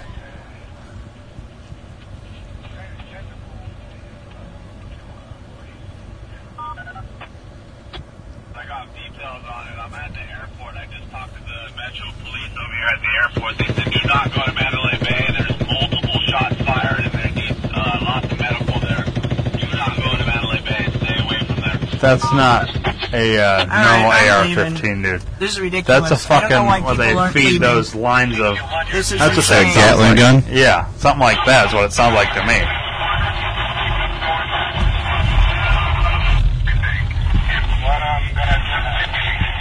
Everybody's just standing around. Yeah, look at that, dude. There's it no chaos. like anybody's uh, moving. It, it seems like it's coming.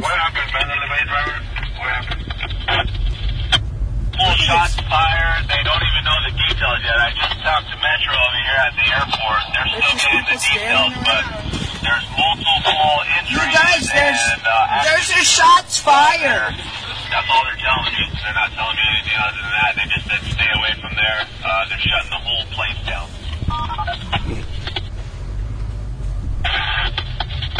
I like how she tells them people, but nobody fucking moves. They didn't go anywhere. I don't know. But I mean, if you're not being shot at, why the fuck would you move? You know? I would. You're in I don't Vegas. where he's at. You know, who knows where It he's coming. seems like it's coming from up there. Oh shit! I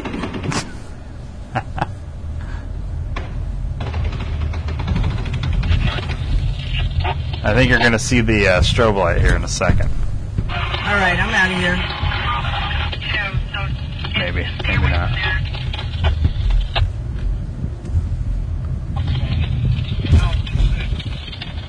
I think she just ran somebody over. Sounds like it.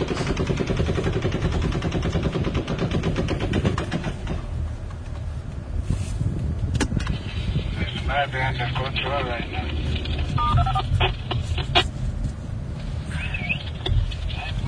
All right. All the all the taxi drivers are gone now.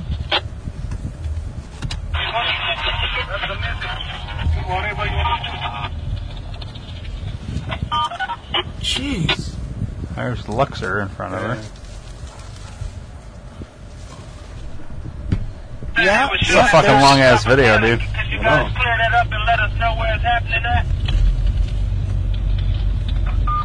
All right. Well, I was in the Mandalay Bay, and oh my God, now there's cops everywhere. It seems like it's coming from like the tenth floor of Mandalay Bay.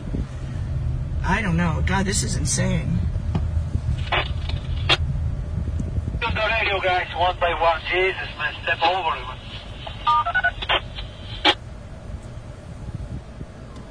Easy, guys. Mandalay Bay, if that's the case, I wouldn't go anywhere near Tropical Boulevard or anywhere like that. Because you got a clear line of So sight. she's the one that said 10th floor. Yeah, I think that's where that originated from. Let's see here.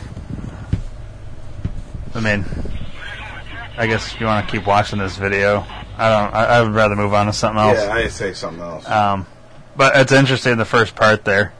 Uh, It's interesting that like nobody was moving. Nobody gave a shit. She's telling them, "Yeah, there, there's shots fired." They're like, "Okay," yeah. and they're like, "Whatever, man. That's cool." Um, let's see. Let's watch this. This is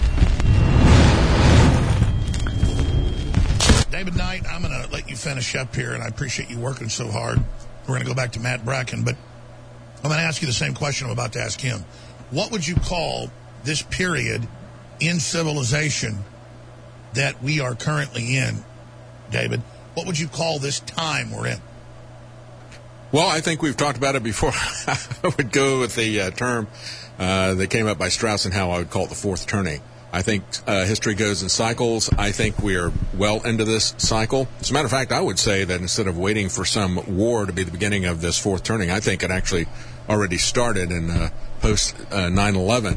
So I think we're in a situation here where we have seen uh, liberty lose its value to the American people. The promise of security is all that they need, and I think we've got a big fight ahead of us to keep people informed about gun control because I think they're going on the offensive again. I mean, Hillary immediately went to this uh, legislation that is on the floor now that we're trying to get pushed through that put some common Even though sense. it's her scumbag, probably her Yeah. type operative. I mean, it's pretty conclusive. right. ISIS took credit. The guy looks like a leftist. It could be a setup, but it's all. Well, we've seen them use- real guy. We've seen them use false flags to get gun gun control through in the past. Fast and mm-hmm. Furious, Gunwalker programs. That was their false flag. And I saw this when I was at the uh, uh, the UN. We're covering their vote on the UN Arms Trade Treaty. They had already lost that false flag narrative. They had killed an agent and it got exposed. And so then we had one week before they were going to have the vote at the UN Arms Trade Treaty. They had the Aurora, Colorado shooting to try to get the narrative back. They're trying But to get isn't this. that the good news that everything they touch blows up in their face because no one trusts them?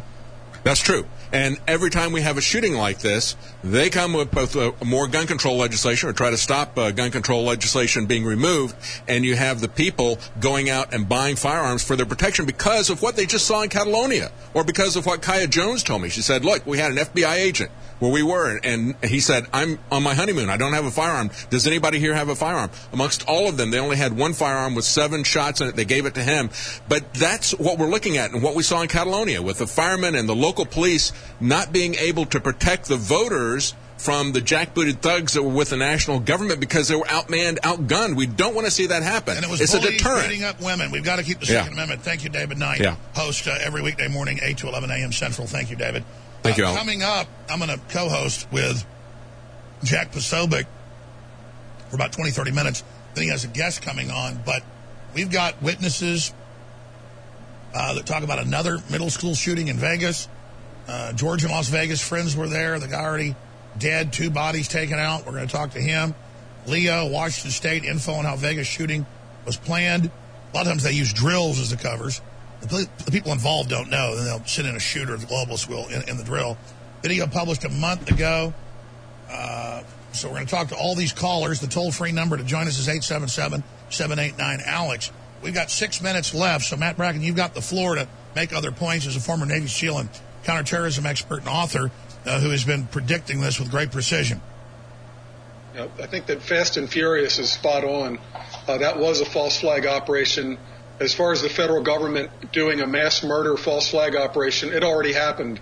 It was called Fast and Furious. The intention was what happened to rack up hundreds of dead Mexicans, blame it on the uh, you know unbridled gun sales in the USA as a way of, of stopping uh, so-called assault rifle sales. And that even came out in the memos they got. Sorry to interrupt, but that even came out at CBS.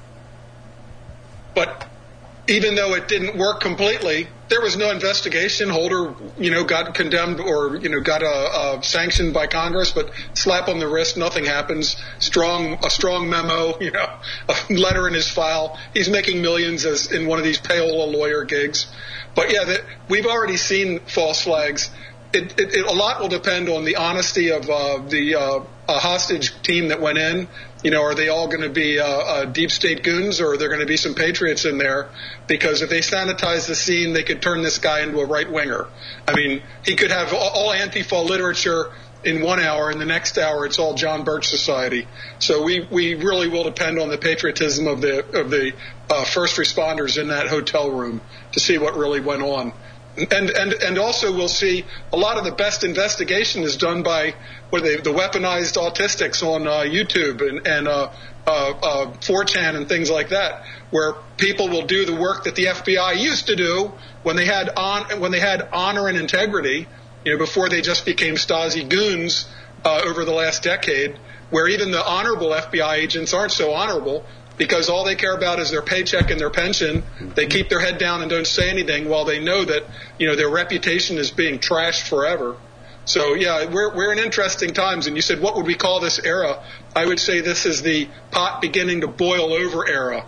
You know, this is when the ground starts shaking and the weakly attached fruit starts falling off the tree. You know, these are the the, the Scalise shooter, the Las Vegas shooter. These are the most mentally fragmented uh, among the, the you know the loose cannons. They're the canary in the coal first mine for the Civil War. Absolutely, and I and I want to mention while I got a minute, and I've got a big audience. This book is free on Kindle right now. Okay, I don't care shit about that. um, so that reminded me of something uh, I heard uh, talked about. So here's some discrepancies. There, there. Originally, it was uh, when police started a, and when they got into the room, the hotel room. This guy was dead on the floor. Then there was another report that came out that said there was a struggle. He was fighting the police, and the police shot him. Now, the What's the official report? well, this Alex Jones, what he got earlier in this broadcast, I heard the I heard this whole broadcast. So I had heard this before. I, I thought up until that point where we started talking about the book, The book, was yeah. somewhat Yeah. interesting.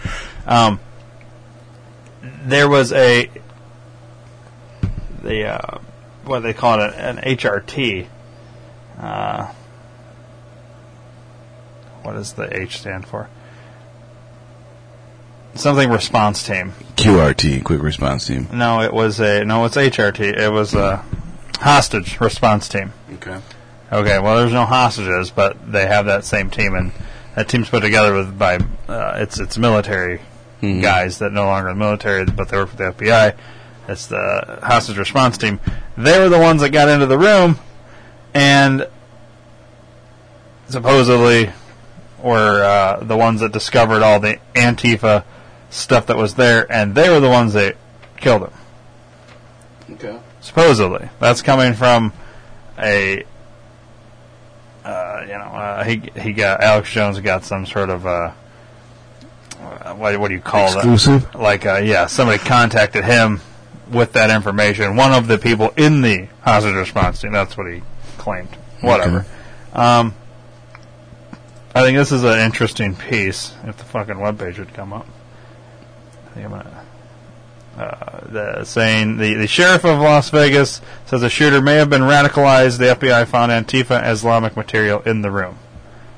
Okay, uh, it seems to be Which kind of coincides with what th- that we saw earlier, where they said that he just recently radicalized and joined the Islam Nation.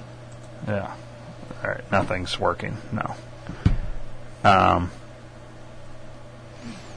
Bullshit. Anyways, I find, uh, for one, uh, why uh, is so much confusion with?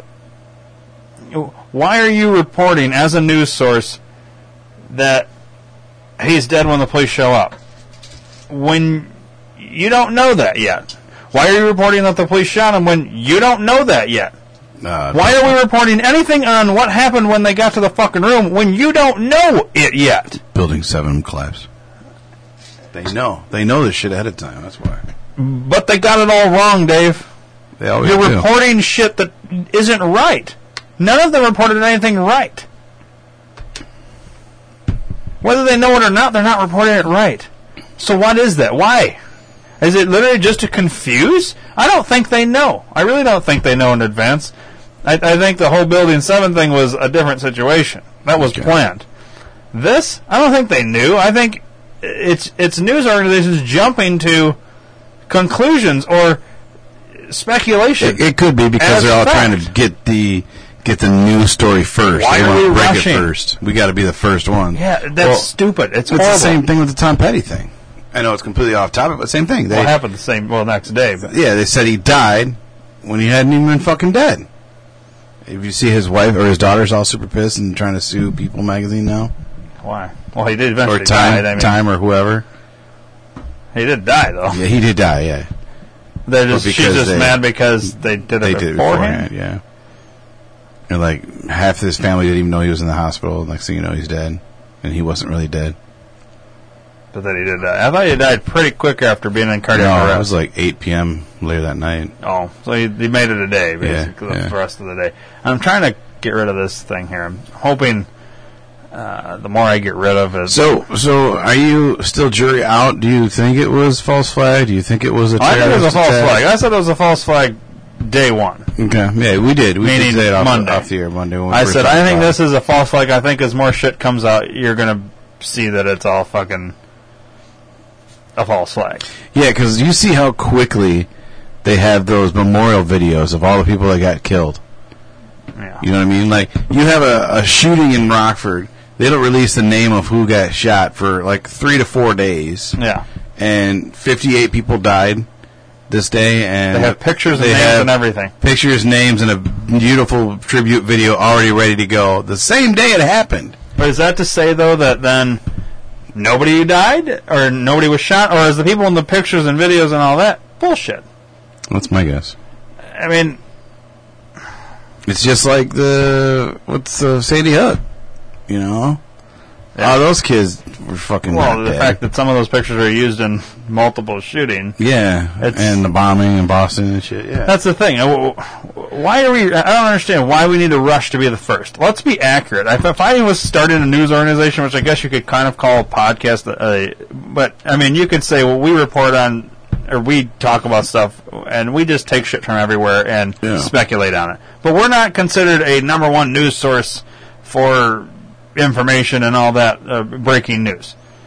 Uh, but these other places are con- considering themselves breaking news and like Right. the top of the fucking like we are the place you you go Right. to for Right. accuracy, and they're all wrong. All fucking wrong. Um, what else did I hear that? Uh, oh, here's another thing you'll never see.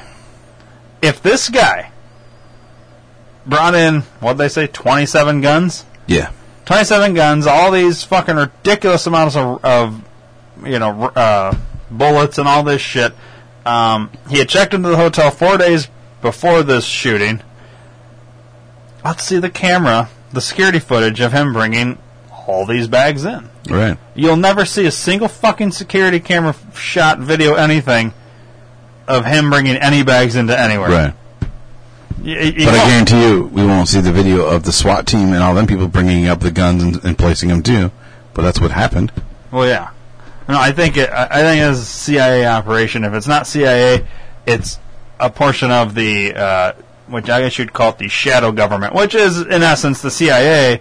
Uh, but you can't call it that because CIA is not supposed to run in this country. Yet they are running shit in this country. Yeah. Uh, you just don't know about it. And, and if, I don't know a lot of people. Oh, come on, they don't do shit like that. They do. Read four books on the CIA, and you will see that they do this shit. They've done this shit all across the Oh, world uh, for they've they've overturned uh, governments. Um, they call them regime changes. They do this. It's admitted. They admit they do this shit. Why the fuck wouldn't they do it here? Exactly. If they don't want Trump in, they're going to have a regime change, and this is how they do it. They have to get. Yeah, it's irritating that people don't believe this shit. That, oh, how could they do this? How can you pull off a conspiracy? Yeah, too many people would know about it. No, compartmentalization, and and you you get. I don't know. Do I think this guy actually did the shooting? I really don't. I honestly No. believe they probably killed this guy who was staying in this room. They used his room to stage this thing. I do believe they may or may not have shot from that room. I think there was multiple shooters from multiple angles, probably not just Mandalay Bay, probably from somewhere else. And and yes, this is all me speculating. I have no proof of anything. But I don't believe this guy even fucking fired a goddamn gun. Probably not. Um, Well, not only that, but he had no training. So where where are the video shots of him at some fucking rifle range? I'm glad shit? you said that. That's another thing. So I've heard two different things on that. One thing I saw that he was he had he was a former Marine. Another thing I said, uh, what we just read, said he had no military training. Well, what is it? How, do, how do you get two things so fucking different? Right. Because if they give us a bunch of different information, no one really knows the truth, and they don't have to fucking. Go- They're like weathermen. They don't have to tell us the truth. Weatherman has no idea if it's going to rain or not, but he fucking makes up some bullshit. The news is the same fucking way. It's it's mind numbing. The news does what we do for our podcast in Rock Vegas. They see a headline, and they make up the rest of the shit. Yeah. I, I literally, nothing is scrolling, so I'm going to shut the whole internet down and reopen it because Alright. I don't understand why all of a sudden the shit was getting really bad, dude. Like, it wasn't doing anything. Yeah, I saw that. Um, I don't know if it's just the internet all of a sudden got really slow. You know, I wouldn't be surprised if they were trying to fucking bog down our shit because it's interrupting our, us doing a podcast. Podcast about how crooked the Uh, fucking. there's no government is. reason why the Wi-Fi. There's nobody else using Wi-Fi right now, so there's no reason for it to be bogged down. But yet it was bogged down. Yeah, it was seriously like freezing up the whole computer. Yeah, now it's fucking fine. So let me go back and see if I can pull. I'll pull one at a time. Uh, right. What do you think? I gave you my thoughts on it. What do you think, based on what you've seen and heard and all that? I don't. I don't think there's enough information that I can make a, a positive decision because it's all contradicting itself. You know what I mean? They really have no fucking idea because they don't. The right half, right- right side doesn't know what the left side's doing. Not Democrat versus Democrat, but um, people wise, the of the government. Someone A doesn't know what person B is doing, so they're saying one thing but then doing another. It's all bullshit. They don't know what the fuck's going on. All right. All right, I got one back. Uh, it says Mission Impossible. Official story of Las Vegas shooting unravels. Physical impossibility of lone gunman senior citizen makes narrative ludicrous. All right. Now, there's a picture here, Dave. The the guns shots were being so the windows were broken here, and that's where he was shooting at down here. Okay. Okay, that's just for you. Okay. Uh, the taxi driver was here when the gunshots were being right. fired. Right. and she drove in under here around and then went out here ended up here or she went around I, i'm not sure she might have went around and came out here because remember we saw the Luxor there and Yeah. then turned and came this way and that's why came- all this the cops were here then She came out and turned to the left there. I think.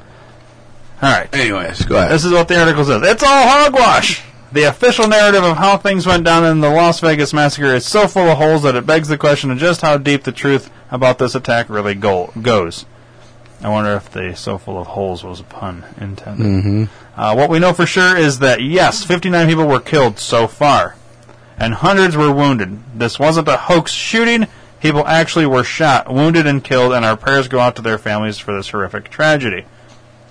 Yet the official narrative claims that Stephen Paddock, a retired 64 year old accountant with absolutely no firearms training, no gun experience, and no physical stamina, was somehow able to expertly wield a highly complex and physically demanding weapon system for 10 sustained minutes is total nonsense.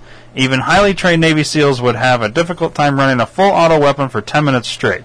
Such weapon systems are brutal on the operator. They require tremendous strength, stamina, and expert troubleshooting to keep running. Full auto weapons overheat and jam. They demand incredible strength to keep aimed on target. They require expert reloading and weapons clearing in the case of jams, and the hotel room would have been so full of smoke and powder residue that it would be almost impossible to keep breathing from that enclosed space. Alright, I want to comment on that then. Yeah. So there was supposedly 27 guns in this room. Correct. Let's just go with let's say there was 10. The original report. Um, if as you're shooting them, they're getting heated up, that's why you would need a second gun. Mm-hmm. And so when there's those lulls in shooting, it's a switching of a gun. Now, the interesting thing where the shots were sounding closer and then further away, before she put the phone in the car and, and rolled up the window, clearly there was two shooters, at least two shooters there, uh, and one was, I'm guessing, from the other side of the the uh, concert, coming Oh, from right. over there, and one from Mandalay Bay. Let's just say hypothetically, one was from Mandalay Bay, the other one was from the other side, which is why you have the distance sounding further. As opposed to one sounded like it was literally right, Right above her, yeah. and then the other one sounded like it was in the distance. Could have even been the Luxor for the, for all we know. Luxor or even opposite side. So like you're shooting, Crossways, yeah. you know, down at the thing from two different directions. Um, but that also gives you the ability to take a break, switch guns. The other person to keep shooting now. And if you're down there having gunshot or uh, bullets rained upon you, you're not give a fuck where it's coming from. You're just trying to get the fuck out of there or under cover. Okay. Um, so, I mean, I'm going to say r- right off the bat, based on hearing that audio, more than likely there was two people. And I've never shot one of those, but I have to assume that people that have would all probably agree that that's physically demanding to the point that this guy probably didn't have anything to do with the Did, did they give us an actual type of gun? Did they say the actual? Well, we'd have to go pull up the picture of the guns, and you could figure out. But here's the thing: n- none of those guns can shoot. Like, all right. So you heard how many? Mm-hmm. The length of some of those non-stop gun things. There's no way that amount of bullets is in a clip. Which means he had what three guns lined up, and he's, as soon as this one stopped, not even a fucking second later, the next one's going, and then the next, you know what I mean? Mm. Like it, it, that's really hard to do by yourself, and that's assuming it's all on a fucking tripod or whatever, Right. Ready to go or bipod, whatever they call that. You know, I, I don't know. Uh, well, depending on where, where like a sniper uses the buy because it's just the two. Right. But you'd probably put like a Gatling gun or something on a try. And even if he was feeding the the thing, that's a two person thing. One person with a trigger, and aim. One person feeding the, Mm-hmm. the, the belt of bullets into the damn thing. Right. And where the fuck were the shells? There were none. That's my biggest thing. Where's the shells? Um, where's the fucking? Uh, I want to. I want to see the security footage of him bringing bag after bag after bag after Mm-hmm. bag into that room. And I get it. You could probably s- sporadically spread that over the course of the four days you were there, but then show us all the fucking security footage anytime you have him on security. And you know what? There's cameras everywhere. You should have him arriving at the hotel, checking in, going to his room. Anytime he left that room, anytime anybody came to that room with room service, uh, anybody else that went into the room or out of the room, anything. I want to see it all. You know what? We'll never see any of it. All right, no, back to the article. Far from what, what the firearms illiterate media claims, these are not systems that any Joe off the street can just pick up and use to effortlessly mow down 500 people. Running these systems requires extensive training, experience, and stamina. It is physically impossible for a guy like Stephen Paddock to operate such a system in the sustained, effective manner that we witnessed, especially when shooting from an elevated position which throws off all the ranging of the weapon system. Far from being a Navy SEAL, Stephen Paddock is a retired accountant senior citizen with a gambling problem and a flabby physique. Mm-hmm. the only way he could have carried out this shooting is if he were transformed into a human superweapon through a magic wand. I'm calling this mission impossible because the, of the physical impossibility of a retired, untrained senior citizen pulling this off. Here are 10 plus reasons why the official narrative is complete bullshit. Alright, so there's a better shot of taxicab's location and everything. Okay. You know what? I think the taxi cab was faced that direction initially, mm-hmm. And then went around and ended up coming out, coming out over here, and then turned this way or something. I think. I don't know. That's what I think. Um, number one, as many as 10 rifles were found in his hotel, but only one shooter. The New York Daily News is now reporting that Stephen Paddock brought at least 10 weapons into the Las Vegas hotel room. Why would a single shooter need 10 rifles? Uh, managing just one full auto weapon system is so difficult that it's probably beyond the physical capabilities of a 64 year old retired accountant, which is what Paddock was. The fact that 10 rifles were found in his hotel room says three very important things. One, the rifles were staged for more than one shooter. Two, the operation was extremely well funded. Three, the attack took a tremendous amount of time to set up because you don't just walk 10 rifles up to your hotel room in a single trip. That's what we were just saying. Yep. Number two, as with many orchestrated shootings, the scapegoat was murdered before he could talk. According to numerous media reports, Paddock was found dead in his room, shot to death. The official narrative claims that he shot himself before the police breached the room, but that is an assumption, not an established fact. There is no evidence whatsoever that Paddock shot himself. It is simply assumed that he did so. I would ask to see the ballistics evidence of the shot that killed him. I'd also like to see pictures showing how, like, that he kill, shot himself. Right. Because more than likely, this bullet that got him, it would be an impossibility. Well, not only You that, I mean? but it didn't take anything behind that like a handgun or a pistol. No. So he No, it was to, all fucking rifle. Yeah, he had to type. spin that machine gun on himself. He would have been fucking. Yeah, that's why I want to see pictures of his yeah. head blown off. Yeah, he's all fucked up. Then he had like thirty-seven shots in his face. Um, isn't it all convenient? There's no one left to question, and they don't even have drug the, the they don't even have to, the to drug the guy into oblivion like they did the Aurora, Colorado shooter named James Holmes. Eliminating the scapegoat is the oldest trick in the book, as we were all reminded with the shooting of JFK. Mm-hmm. Number three, why were there why are there no muzzle flashes visible from the 32nd floor Mandalay Bay windows in any of the videos that captured the shooting? That's what I had asked on Monday. Yeah, and that's very odd. If you look at the shooting videos that have been posted online, none of them show any muzzle flashes from the room on the 32nd floor that we've been told is a source of the shooting. How can that be? The following video captures the sound of the automatic weapons fire, and even appears to capture at least two weapons firing simultaneously, yet shows no muzzle flashes from the 32nd floor windows of the Mandalay Bay Hotel. I'm going to grant you viewing of this video, Dave. Two two guns at the same time.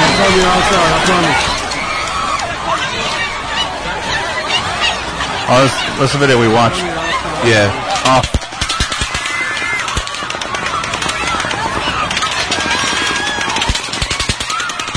I see the gunfire should be right in here.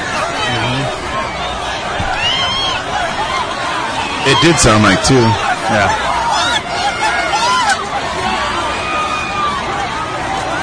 I would be willing to bet somebody may have been on top of Mandalay Bay, on the roof.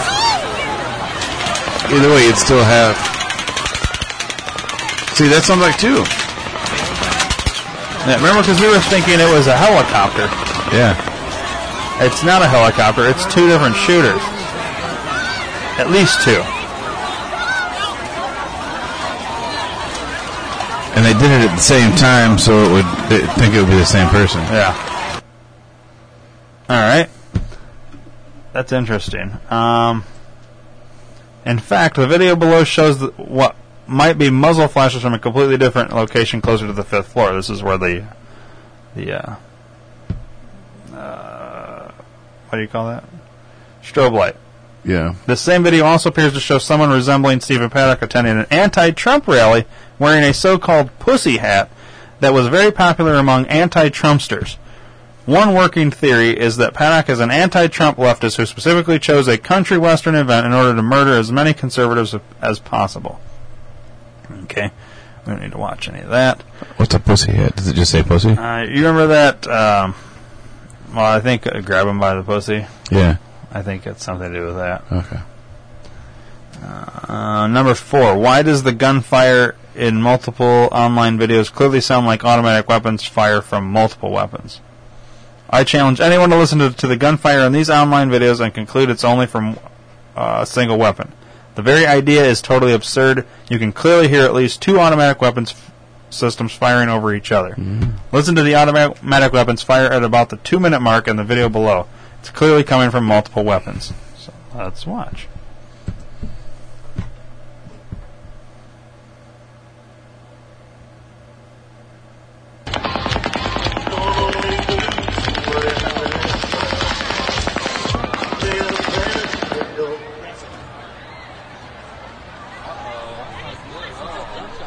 All right, I have my first question. Uh, So this is a video. This is a someone standing way far back of the concert. They have the stage in the view, and you could see all the crowd in the view. You heard a bunch of shots there. yep. No reaction from No anybody in reaction the from crowd. anyone. Nope. So where the fuck was this person, whoever it was, shooting?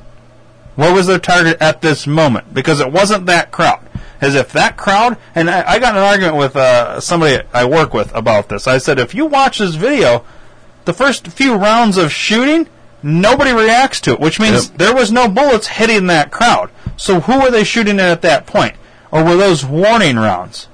Yeah, my guess is there's another target. Something else. and we we're don't hearing about. about that. Uh, It's weird, right? I mean, and, and this guy I work with, he's he's like, oh, you if you were in a big ass crowd like that, you wouldn't know you were getting shot. You wouldn't know you were getting shot. You can hear it clear as day. Uh, Dave, I'm sorry, I've never been shot, but I'm pretty sure I'd fucking know if I got shot. Yeah, I wouldn't know I got shot too. And It's, it's not like the guy had a BB gun. Right, right. And even if it was a BB gun, I would know something just hit me. When I hear you know all when you these get things. hit with a paintball. Yeah. you know what I mean? you can't tell me uh, if if I was spraying bullets on that fucking crowd, they would start moving. Mm-hmm. Because we saw another video where that whole fucking crowd had moved every fucking Yeah. time the thing. They didn't know they were being shot at because they weren't being shot at yet. Nope, they weren't being shot at yet. Now And that's why the There's band didn't another, stop playing. Yeah, yet. exactly. And then that's what's about to happen next. See, crowd. Nobody moves. Lights go down on stage. Now people are trying to figure out what happened.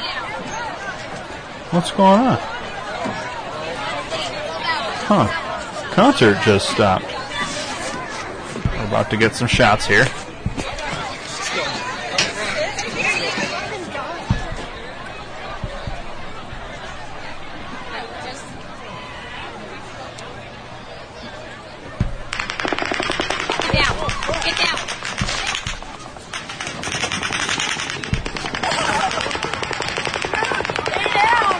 Now, see, this guy's showing the Uh, weirdly the top of Mandalay Bay Hotel. And this is the one where they're running and you can't see anything Yeah. for fucking two minutes. Let's I'm curious what a Gatling gun would sound like in that type of setting. Hey, hey, hey, hey! Don't push! Don't push! Don't push!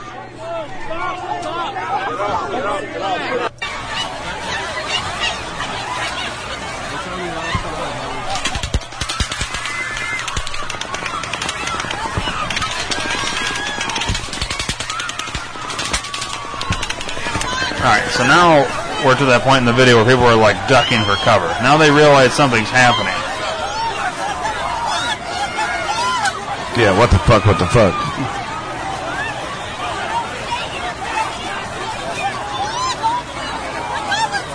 And if you can't see any muzzle flashes, why is he sh- why is he videotaping Mandalay Bay? And- and well, what's very odd about this is this guy fucking stands there while people are running past him away, and he's standing there filming. I'm sorry, Dave, but I'm not just gonna fucking stand there in the middle of a goddamn field while bullets are fucking raining down. No, that's not logical. No. When you take logic and you put it into this, it's not logical. What the fuck is this? This is from further down the strip. He's this guy's too far away. He's just fucking filming whatever. All right, let's continue.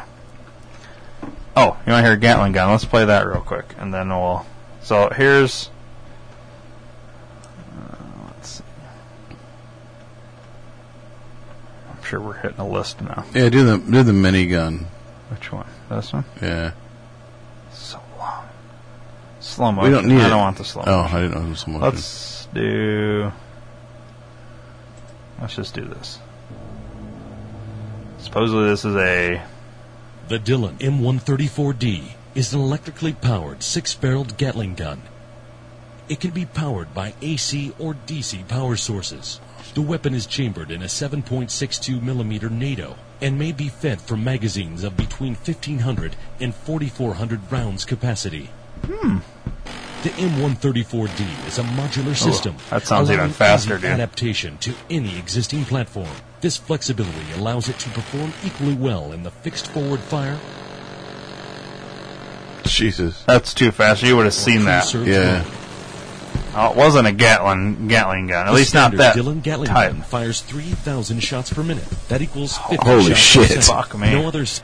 Yeah, you're not surviving that. Three thousand. Jesus Christ. What are the other ones they're saying? It was uh, an AR-15. Yeah. Is that what it was? That's what they were saying. Full auto. Let's go full auto. And see what. How's the machine gun work? Full auto area explained. Ultimate AR-15 meltdown. Nice. Ugh. Fuck yourself with your ads. Eat a dick ad. All right. Back, this is Eric here from Moss Pawn and Gun. Shut up. Just You shoot ever your have one of those days where you just need an AR break? Nope. But Well, play we're a goddamn today. gun. Uh, I do. I'm taking my break right now, and that's why I want you to shoot it. That sounds about right. But that's as long as it gets. That's a full clip. Now he's changing clips. You can hear it. Those gun fucking things lasted longer than that. Longer bursts. Which means there had to have been at least two people shooting consistently. At least two people, if not more. Unless they had an extended mag. You're seeing how fucking fast he's. And look at that muzzle flash, dude. and there's the smoke they were talking about. Yeah. Yeah, the gun's smoking. Gas block is getting hot, ladies and gentlemen. And you see all the fucking bullets Ooh, yeah. spraying out, like the casings, the brass casings he was oh talking about. Oh boy, that's hot. Yeah, this uh, this gas tube, it's about to go.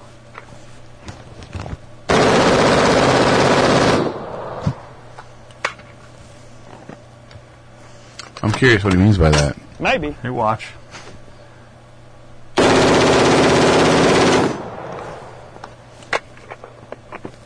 Oh, that's another thing. I want to see on uh,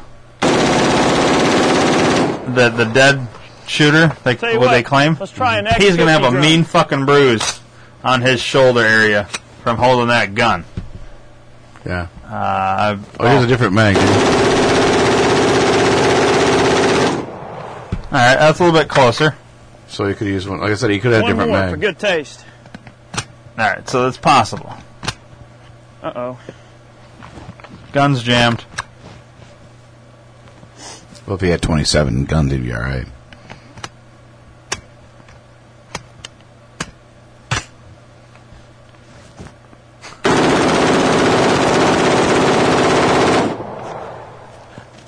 Well, that ran like a champ, didn't it? All right. Yeah, but the thing is, you don't see anywhere where there's uh, Ooh, that barrel is shit hot. lighting up Ooh, when it's the. hot. So it wasn't at the fucking. It wasn't at the hotel. There's none of that. Look at all that flame, dude. Yeah, you would Did you see hear that in the dark. Rate of fire pickup on that? Even even if he was inside the room shooting out the window, like not at the window, you'd still see that. Yeah, you'd you'd have to. It's Even a- with the light on, like if you had all the lights on, which there were no lights on up it. there, you So- would see it. the shooting w- had to have come from a different place. Mhm. It had to have come from a different place and it had to come from multiple locations because the sound doesn't lie. Right. Even wi- if you want to talk about oh echoing, uh, the echoing from the position of the taxi cab driver, it, it, that's not an echo. That you know what I mean? Right. You heard it literally right by the car, uh, Yeah. probably straight up Super loud, right? and up then there. You hear something in the distance as though it's uh, uh, for instance a wolf. And then from way over uh, you know you, you wait a few seconds and you hear well they're talking because they're fucking far away from each Yeah. other there's two guns away from each other. They weren't Yep. in the same spot. Yep, I agree. all right, let's continue the article. That's interesting, but I, I, okay, I'll buy the fact that it could have been an AR-15 with a bigger clip, but there's still multiple shooters. Number five, ISIS has openly claimed responsibility for the attack, stating that Paddock converted to Islam months earlier. ISIS has already claimed responsibility for the Las Vegas shooting. Islamic, okay, we read that earlier. ISIS a, has a long track record of only claiming responsibility for events they inspired or planned. It would not be in the interest of ISIS to falsely claim credit for an attack they did not help carry out, as that would discredit their own supporters and funding sources. So that's an interesting piece. You have to admit that's somewhat interesting. But who funds ISIS? Yeah, we do. Yeah, so it doesn't really matter. really. And, and every time there is a mass shooting, it always goes ISIS. Look at the gay club thing in Orlando. yeah, ISIS. ISIS. Yeah. Um, I guess I can't say everyone because the Aurora Well, guy wasn't ISIS. Yeah, but the the gay club one was. yeah, the ma- last couple. I'll go with the Yeah. last couple. Uh, number six, Stephen Paddock had no familiarity with automatic weapons and no military training. He was not a gun guy. From Yahoo News, saying his family was in shock, Paddock's brother told U.S. media he could not understand what motivated his elder brother. Where the hell did he get automatic weapons? He has no military background or anything like that. Eric Paddock told CBS News, he's a guy who lived in a house in Mesquite, drove down and gambled in Las Vegas. He did stuff. Eat burritos. Uh, and from New York Daily News, Eric said his brother was typically no fan of such weaponry, not an avid gun guy at all. Eric Paddock told CBS News outside his home in Waterford Lakes, Florida. Number seven. How does a 64 year old accountant with no military training possess the strength and stamina to fire a fully automatic weapon for nearly 10 minutes? I think we've kind of Hit that one a few times. yeah. I mean, I don't really. I'm kind of scanning it. It doesn't really seem like. Uh, I guess this is the only part here. Um, it requires tremendous strength, endurance, and training, something that guy had none of. Military Special Forces operatives trained for years to be able to manage such weapons and handle all the problems they pose barrel overheating, ammo jams, double feeds, recoil management, etc. Um, the idea that some senior citizen accountant can just pick up a machine gun and lay down thousands of rounds of effective fire in a sub sustained 10 minute assault, even though he had no experience with such weapons, is completely ludicrous. I agree with that. No, I've, I'm surprised none of these articles have talked about his dad. Yeah, well, we'll get to that. Okay. Yeah, that's one thing I was going to hit on. That and then the, the his girlfriend. Oh yeah, There's still some interesting things about her, about that. Uh, remember those two things. Maybe uh, do you have a pen? Yeah. Write those two things down just so we don't forget to cover them because we could get wrapped in some other shit here. Write down the dad and write down the the girlfriend and the wiring of the money. Uh, the article continues, it actually looks like someone else staged all the guns in the room, perhaps with Paddock's willingness, then shot and killed Paddock to make him the scapegoat. Numerous media reports confirm that Paddock had no familiarity with guns and certainly did not have any experience with automatic weapons. Uh, via the UK Daily Mail, despite being found amid an arsenal of weapons, Eric said that his brother had never been an avid gun guy at all, adding that he was at a loss as to where Stephen got his arsenal of automatic weapons from. Number eight, Stephen Paddock was gambling away huge amounts of cash. Where did where did all that where did he get all that money? According to NBC News, Paddock was engaged in high stakes gambling to the tune of as much as thirty thousand per day. On several occasions, Stephen Paddock gambled more than ten thousand per day, and in some cases more than 20,000 and 30,000 a day. At Las Vegas, ridiculous. yeah, at Las Vegas casinos, according to an NBC news source who read the suspect's multiple currency transaction reports and a casino gaming executive. Was he paid to be part of an operation that would then be blamed on him by making him the scapegoat? Some media reports state that Paddock was a wealthy real estate investor. If that's true, why would he blow all, blow all that wealth on gambling? Number nine, Stephen Paddock Unless has he knew he was going to die. Eh, maybe. Stephen Paddock has no criminal history, no record, and no apparent beef with anybody. Further supporting the notion that Stephen Paddock was a scapegoat for all this, via New York Daily News, Paddock had no federal, state, or local history with law enforcement before his Sunday night rampage that left 58 dead and more than 500 injured. We had no knowledge of this individual, said Clark County Sheriff Joe Lombardo. We checked all the databases. Uh, from the UK Daily Mail, we learned that Paddock had no affiliation with any particular activist group, political group, or religious group as far as anyone knows. He added that his brother had no political affiliation, no religious affiliation, or f- as far as we know. Number 10. The attack required meticulously meticulous planning, funding, and training. It wasn't some lone senior citizen who just snapped. What's clear from this attack is that it was planned, funded, and coordinated. This was not some spontaneous lone wolf scenario. It involved multiple weapons being fired simultaneously, long term planning, staging, and financial logistics. The official narrative that claims this retired accountant just snapped and somehow picked up an automatic rifle and expertly laid, laid down highly effective fields of automatic weapons fire for 10 minutes without pause is so insanely stupid as to be laughable. Only a highly trained weapons expert with tremendous physical strength, stamina, and training could have pulled this off, and that's clearly not him. Number 11. How was the FBI able to almost immediately declare Paddock had no ties to ISIS barely 12 hours after the shooting when the same agency has spent over a year investigating President Trump with zero evidence linking him to Russia, all while refusing to declare Trump has no ties to Rus- Russia? Finally, you don't find it amazing how the FBI was able to clear any ISIS connection in less than 12 hours after the shooting. This is the same FBI, remember, that has spent over a year desperately trying to find Russia conspiracy linked to Trump, yet has been unable to do with any uh, legitimate evidence whatsoever. Yet, more than a year into their investigation, they refuse to clear Trump of Russia collusion.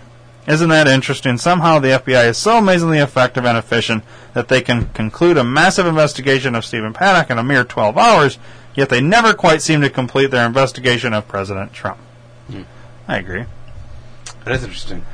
Uh, well, that's because it's a bunch of bullshit. Right. All right.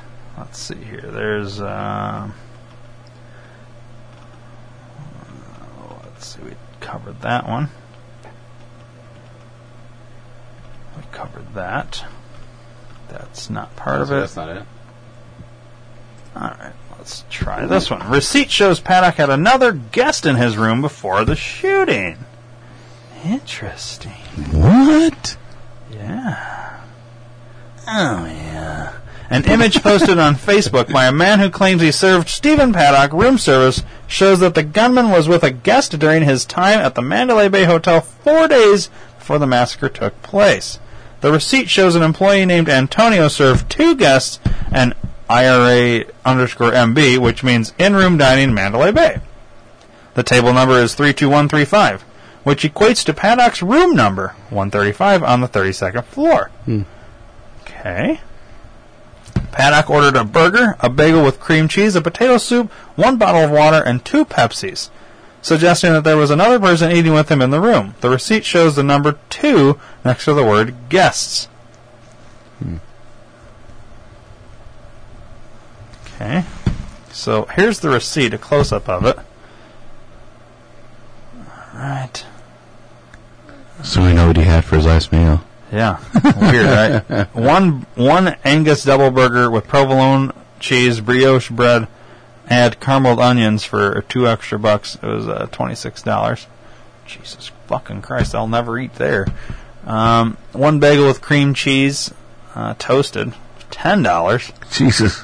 House soups was twelve dollars, and an upcharge for potato soup, an extra two bucks.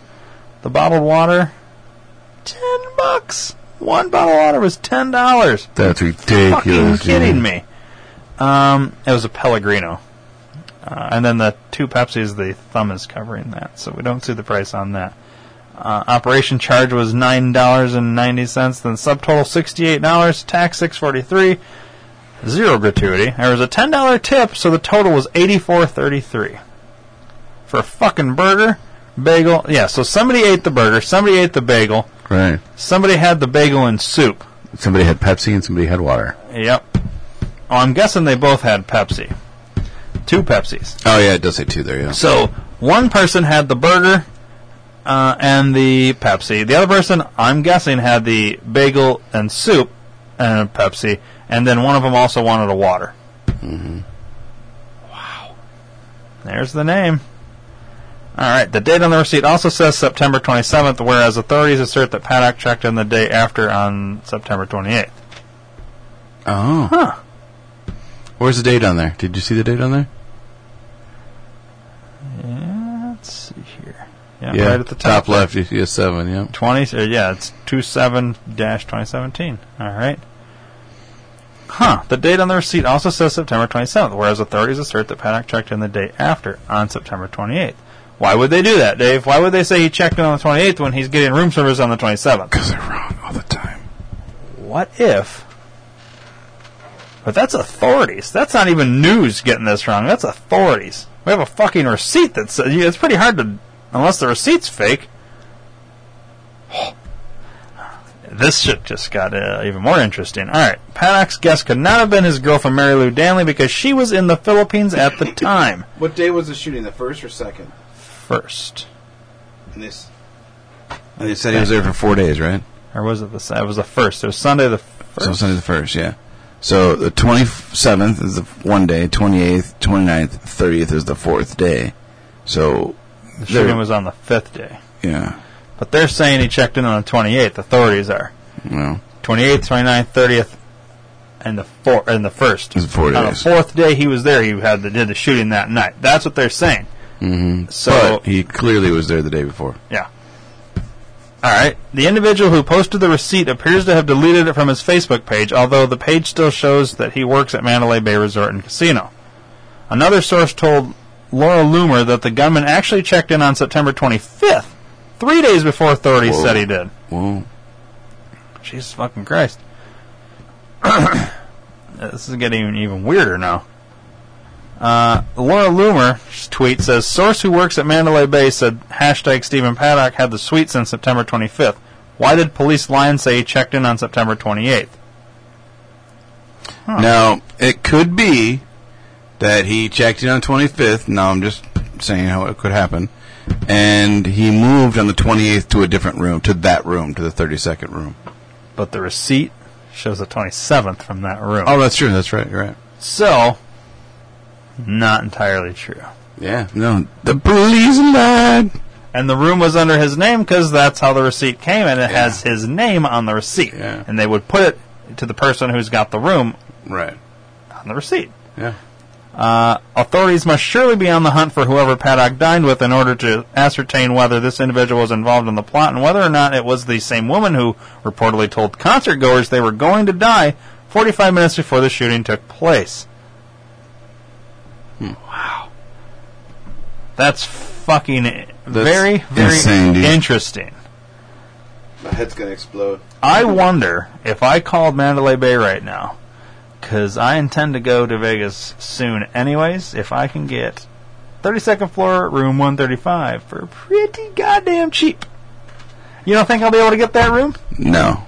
Maybe I wait another month or so. Yeah, 'cause it's still. I'm, I'm guaranteeing it's it's scrubbed down still. Oh, no, I'm not saying to go there and fucking. I just be curious to. I guess it's the equivalent of you know, hey, friend, I'm gonna friend request a fucking uh, shooter. Mm-hmm. it'd be like, well, I want to stay in that room. You know? All right, let me keep scrolling. I know there's more stuff here.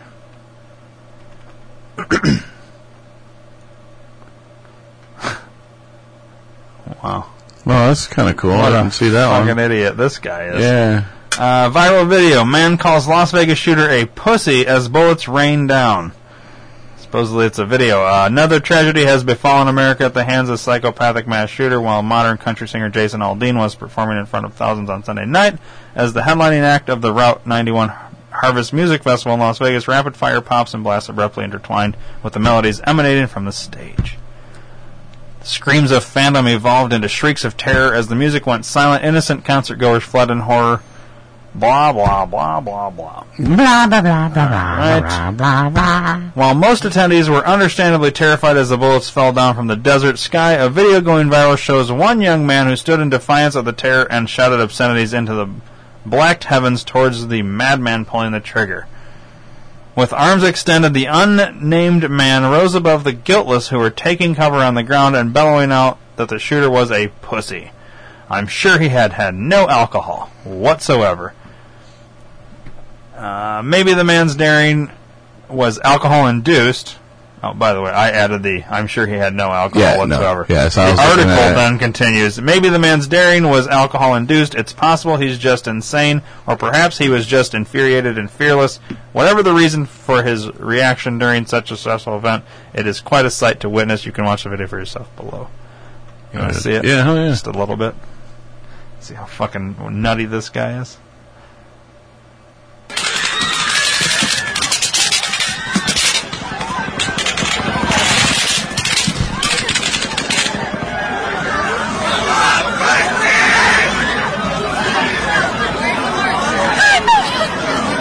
I would like to have. I would have liked to have him get shot though. Uh, yeah, a little bit of a little part of me wishes he would. At that moment, he does that. Yeah. Fucking- on, pussy, and then gets fucking nailed in the fucking right Head, the head is fucking gone. Yeah. I mean, it's really morbid and shitty of us to say that, but what the fuck are you doing? Yeah, exactly. You know? Um, Las Vegas gunman was prescribed drug linked to violent outbursts. I read this article. I, I- mean, you at all curious to see what this is all about? No, I don't think. I think that- he listened to heavy metal that night too. and- Yeah. Um, he was, I don't know.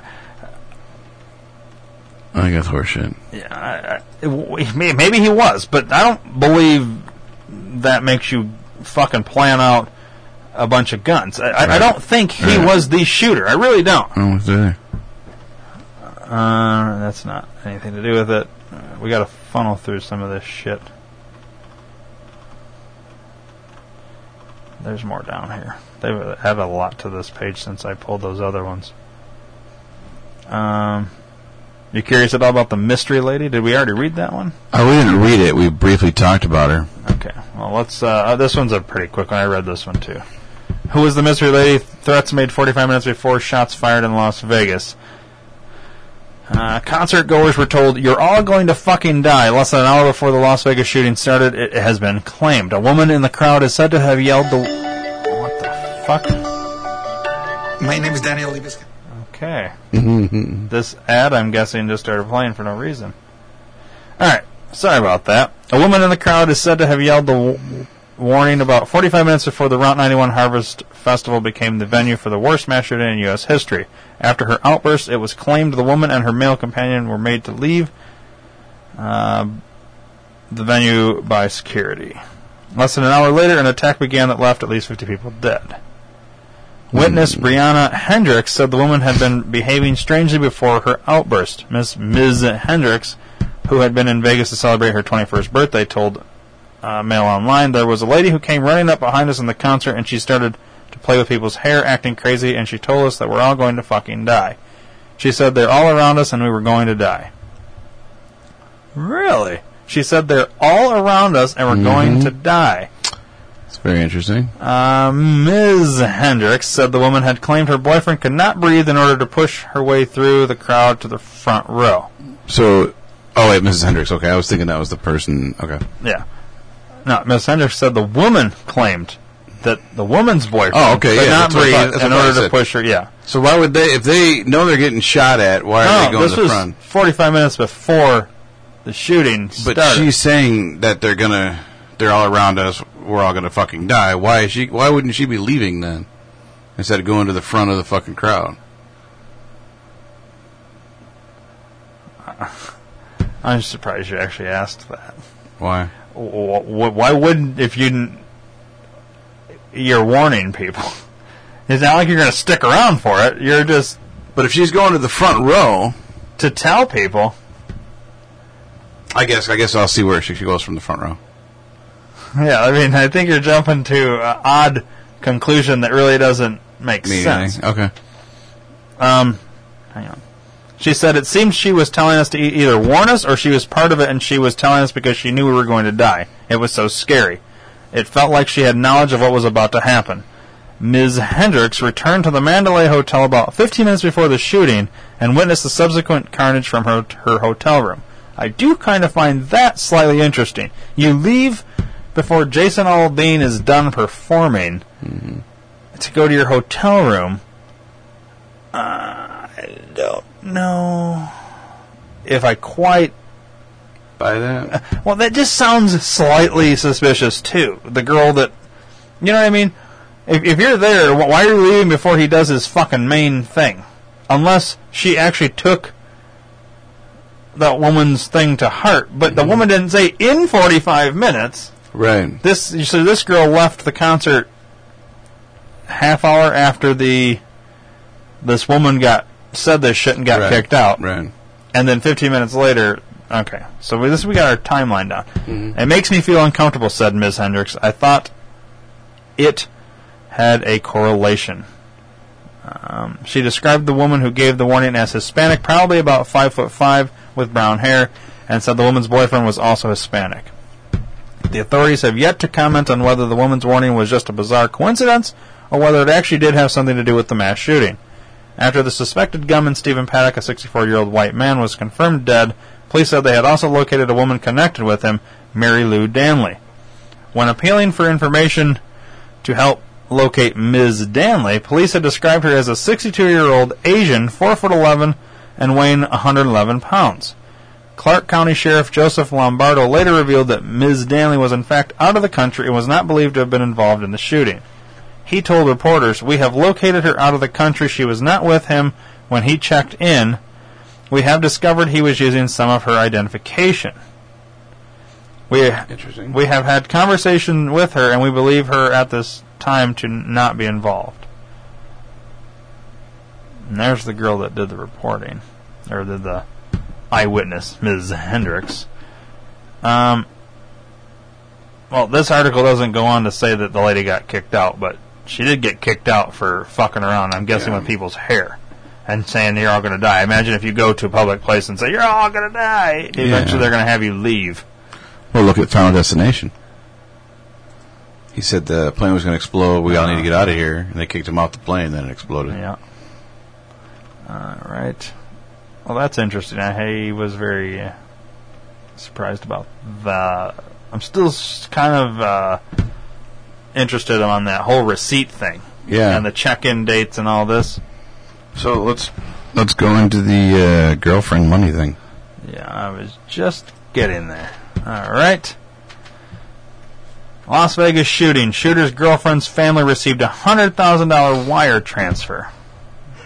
Has a picture of her. All right. Seventeen hundred feet from the supposed window where the he was shooting from to the uh, area where all the people were at. I don't buy that. Oh, and it says the festival grounds was holding 22,000 people.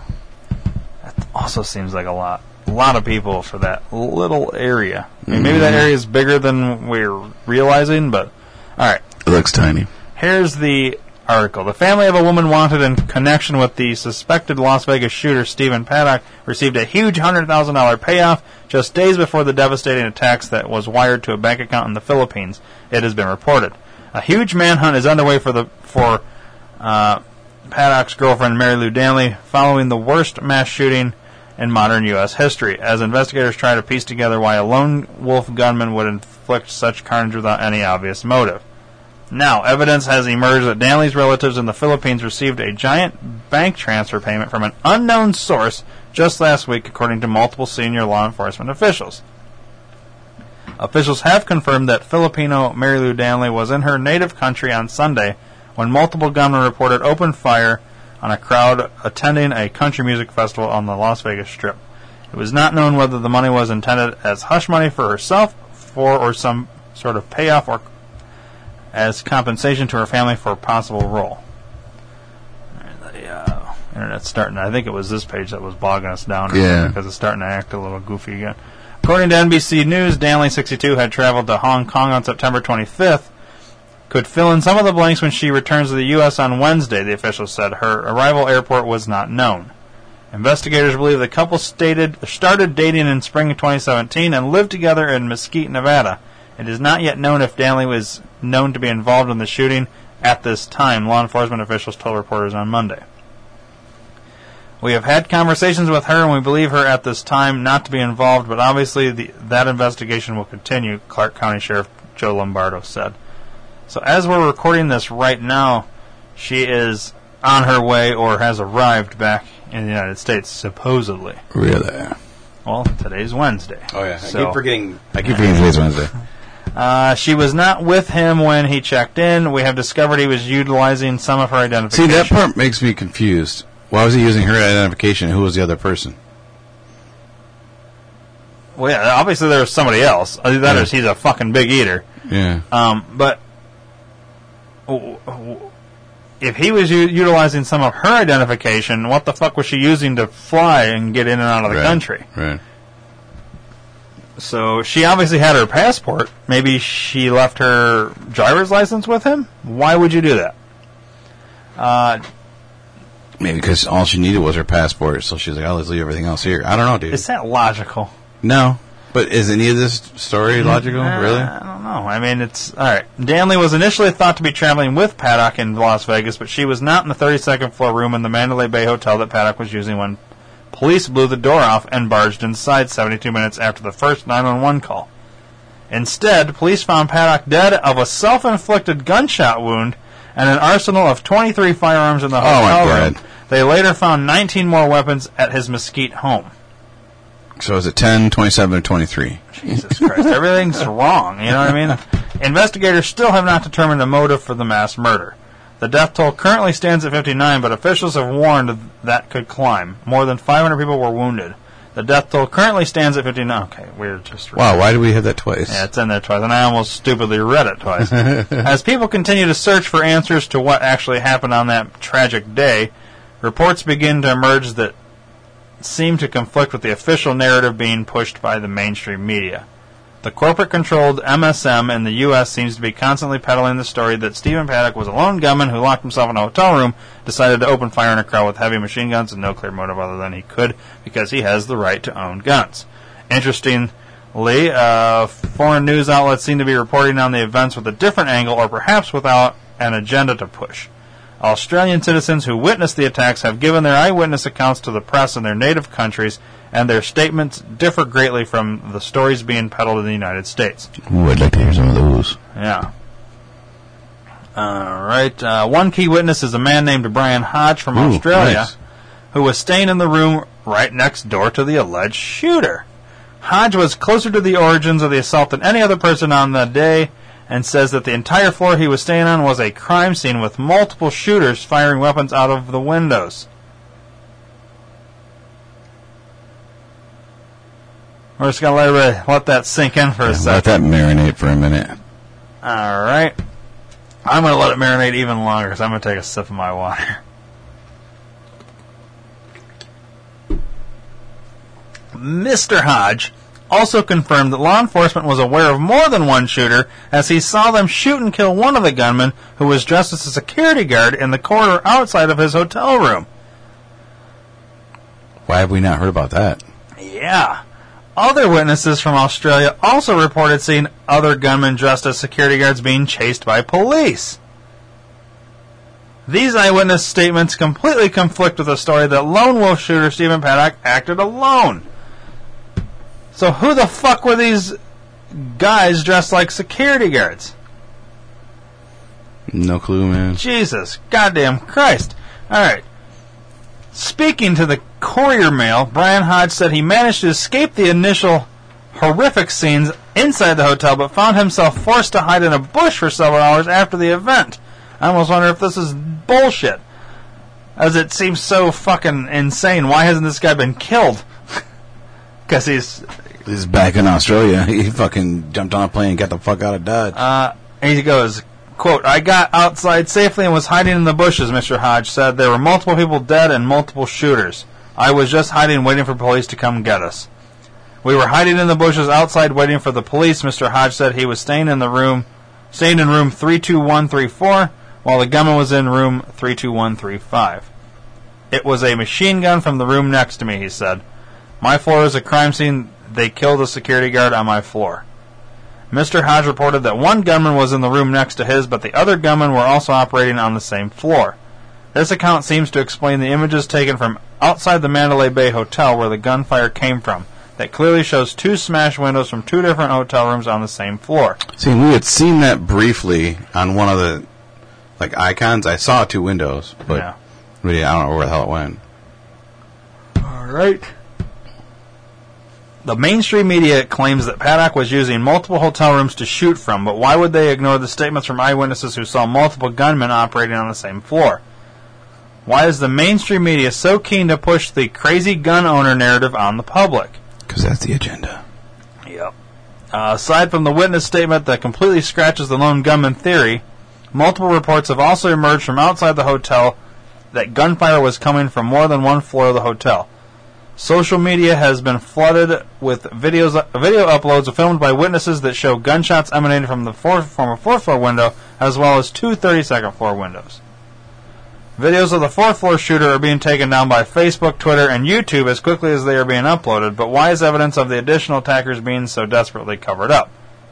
Now I'm wondering, I want to see video of this supposed strobe light that is still actively going after the shooting is done, because supposedly it was still going later on, like the next day, long after the shooting was Right, done, right. but yet I've not seen any video of that. I have seen the video of the See, and I haven't seen any of that. Right. Maybe we'll readdress that and show that then to you because I'm starting to wonder if that's maybe just a bunch of bullshit spin that oh yeah it was just a strobe light let's move on from that Right. because that could have been that could have been- right all right so we'll consider that And that would be a lot closer than 1,700 feet, too. yeah and the uh, arc on those the fall of Mhm. that you know what I mean it's you still aim a little Yeah. bit higher because it's gonna fall but It won't be such a direct. I don't know. So it's I guess it's a possibility.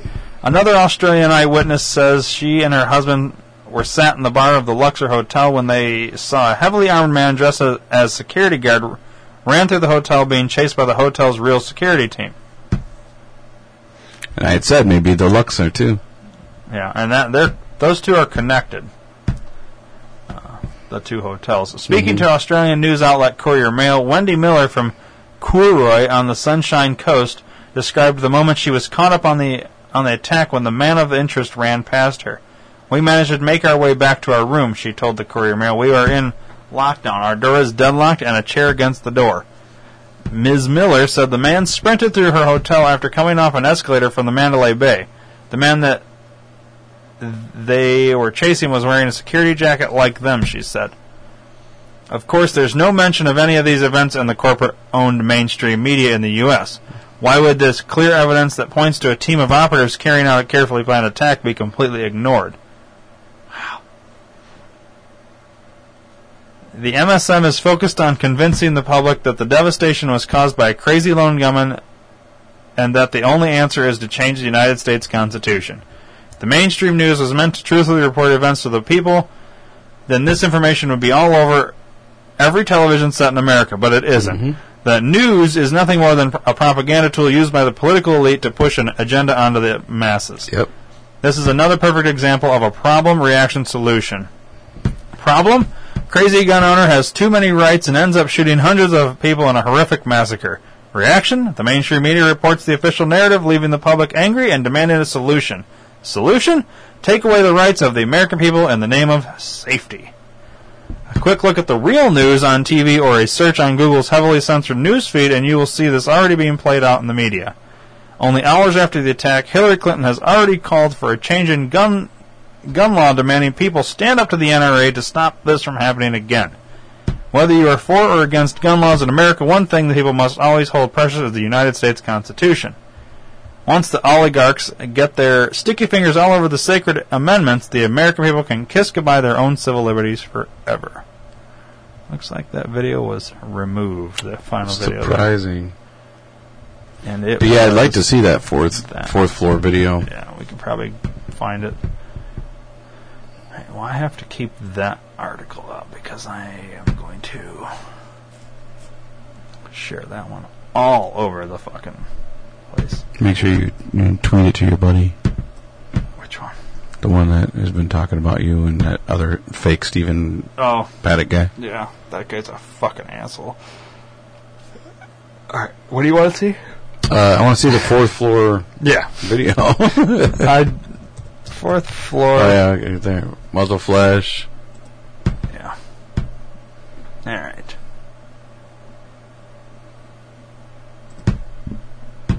What is that noise? Right there, baby. Oh yeah, that's not a strobe light, dude. But it flashes even when there's no um, gun. One more time.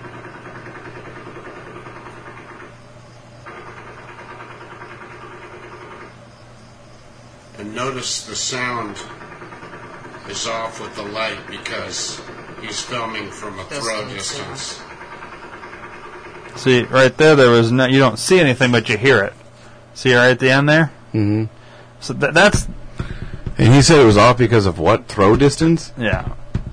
That don't make goddamn sense. Well, let's watch this one. Here's another one. Yeah, I think this is really going to help our viewers because we've been saying Mandalay Bay, but the Route 91 Festival is actually right across the street. So let me just play this for you. Uh, you see Mandalay Bay here, the Delano, you see the Luxor right up here, uh, but the area where the festival actually happened is right across. Uh, Las Vegas Boulevard, and actually, here's the stage, and this is the area. Yeah, see, the Luxor's got a good shot, too. For this Yeah. festival, uh, as we continue to zoom in, and so you can see Mandalay Bay over here in the corner. So when we're playing a lot of the witness videos for you, you see the Mandalay kind of in the background. This is the vantage. The victims, the people who were targeted, were down here in this parking lot. If the reports are accurate that the shooter was up on the 30th floor of Mandalay Bay, they would have been on the east side of the hotel shooting down into this parking lot. We have brand new sound of that right now.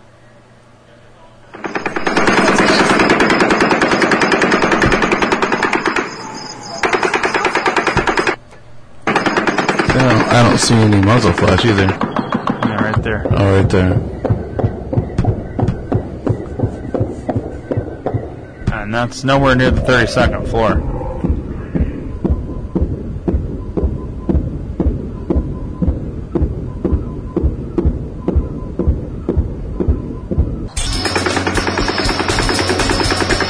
See, there's the other shot, the other window I was talking about.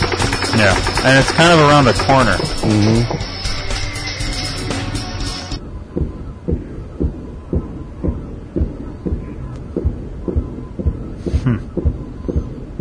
Yeah, I, I mean,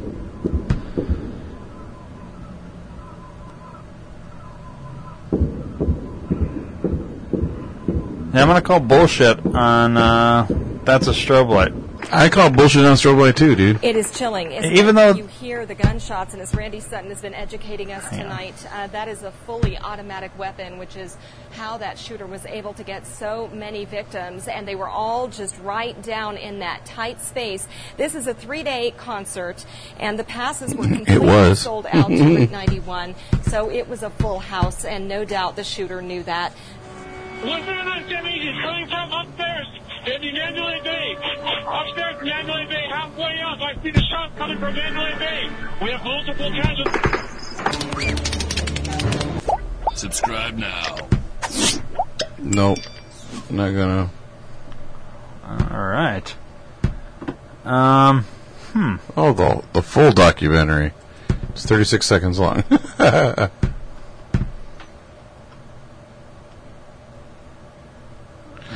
yeah, let's briefly talk about the horror. We haven't talked to her about her yet. Who? Hillary? Yeah. Eh. She just fucking is like not long after the thing happened. She comes out and fucking calls for. Uh, she she goes, uh, without making things political, or we need to not make things political. And you know, let's just fucking pull up the goddamn tweet because. All right, I I just rather get it right for you.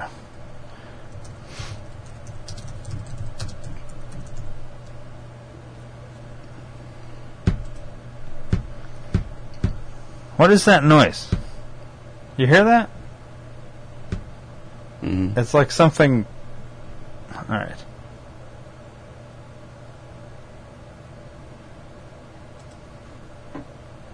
Here's uh, cunt, whorebag, faggot, fuck. Mhm. All right. Hillary Clinton, Las Vegas. We are grieving with you, the victims of the loved ones, responders, all affected by this cold-blooded massacre. The crowd flooded at the sound of gunshots. Imagine the death if the shooter had silencer, which the NRA wants to make easier to get. Alright. I don't see what's wrong with that, really, but supposedly there was. Jesus, shut the fuck up. Either way, uh, ultimately, why does she need to weigh in? She's not the president. She's No. not anything in politics at this moment. She used to be. She's not anymore. Is she still a senator or no? No. She's not. I don't think she's anything right now. She's just a giant whore. Let's see here. All right. So this is her.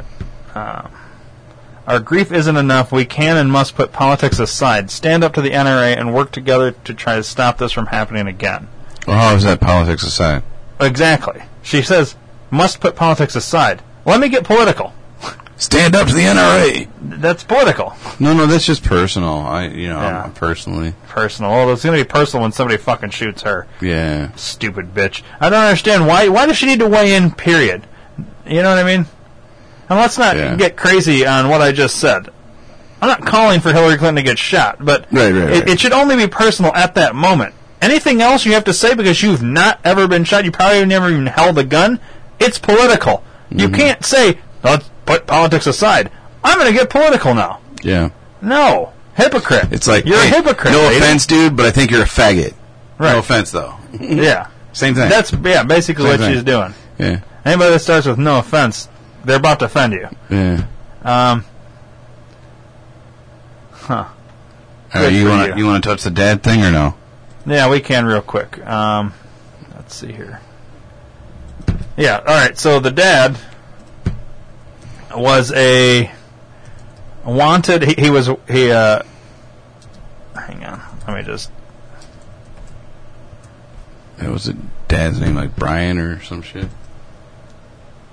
I don't know the name. I just know that. Uh, all right, Las Vegas gunman's criminal father. All right. The man the police identified as was a grifter, a con artist, a bank robber, and a jailbreaker who spent years on the FBI's most wanted list. A life nothing like the 64 years Stephen spent without apparently acquiring even a hint of a police record. But they had this in common: a skill at concealing their criminal plans. So, oh God. All right, 1960, when Stephen Paddock was seven, FBI agents showed up at his family's tidy white ranch house in the hills outside Tucson, Arizona, stunning the neighbors and even the local sheriff. No one could fathom that Pat Paddock, the big jolly father of four young boys who owned a small business in town and was a special deputy at the sheriff's office, was really Benjamin Hoskins Paddock, a serial bank robber with a rap sheet that stretched back to Chicago. Ooh. He bulged with sincerity. The sheriff told the Tucson Daily Citizen at the time, noting that Pat Paddock, who sold garbage disposals during the week, volunteered for the local search and rescue team and counseled wayward youths in his spare time. People who knew Stephen Paddock, even his brother, were just as dumbfounded when the police said he had gunned down scores of people in Las Vegas. Even so, it is far from clear how much the legacy of the father, whose criminal career spanned five decades, may have shaped the son. When the FBI arrested Mr. Paddock in 1960, friends and relatives tried to protect Stephen and his younger brothers. While federal agents were rifling through bedrooms and closets in the Tucson house, a neighbor took Stephen, the only one of the four Paddock boys who was old enough to realize what was going on, to the neighborhood swimming pool. All right, there's his wanted by the FBI, Benjamin Hoskins Paddock. Hmm. All right, we're trying to keep Steve from knowing his father is held as a bank robber, the neighbor told the newspaper. Steve is a nice boy. It is unknown when or if the boys ever spoke to their father after that. For four, for, for years, a friend said they told their father was dead. Huh. They thought he was a mechanic. They thought he died from an accident working on cars, said John McGee, 56, who befriended the younger Paddock boys as they were growing up in the 1970s and 80s. Their mother was holding the truth back, and I think at some point when they were older, she then had to break it to them. Benjamin Hoskins Paddock was born in Sheboygan, Wisconsin in 1926 and served in the Navy during World War II. Afterward, he landed in Chicago on the wrong side of the law. He was imprisoned in 1946 for stealing cars and running a confidence game. He was out long enough to marry in Reno, Nevada in 1952 and to father Stephen before being imprisoned again in 1953 for a fraudulent check scheme, according to an Associated Press report. When he got out in 1956, the Paddocks moved to Arizona, and Stephen's parents started going by different names. Benjamin became Patrick, and his wife Irene became Dolores, according to the Daily Citizen. On their quiet street, they seemed to be a model mid-century family. Mr. Paddock was such a nice man, the neighbor across the street told the Daily Citizen in 1960. He was so attentive to his wife, he was so kind to the children, and he was always doing helpful things around the house but he also had developed a knack for robbing banks. Over an 18 month span in 1959 and 1960, Mr. Paddock had two branches of the Valley National Bank in Phoenix, one of them twice, and made off with $25,000 according to the Arizona Republic, citing an indictment. Each time the report said he showed the teller a snub nosed revolver tucked in his belt and fled in a stolen car that he abandoned a few blocks away to switch to the family's new Pontiac station wagon. When the FBI finally caught up with him at a gas station in downtown Las Vegas, he tried to flee, nearly r- r- ramming an agent before an agent fired a bullet through his windshield. He surrendered unharmed. It's funny that he would be in Vegas. I was just going to say that, dude. Uh, Mr. Paddock was convicted in 1961 and sentenced to 20 years in prison, but he escaped from the La Tuna Federal Penitentiary in Texas on New Year's Eve 1968 and made his way to San Francisco, where he robbed another bank. In 1969, the FBI placed him on its most wanted list, describing him as 6 feet 4, 245 pounds, and diagnosed as psychopathic. He reported as ha, he reportedly has suicidal tendencies and should be considered armed and very dangerous. The poster read, adding that he was an avid bridge player. Why would they add that on there?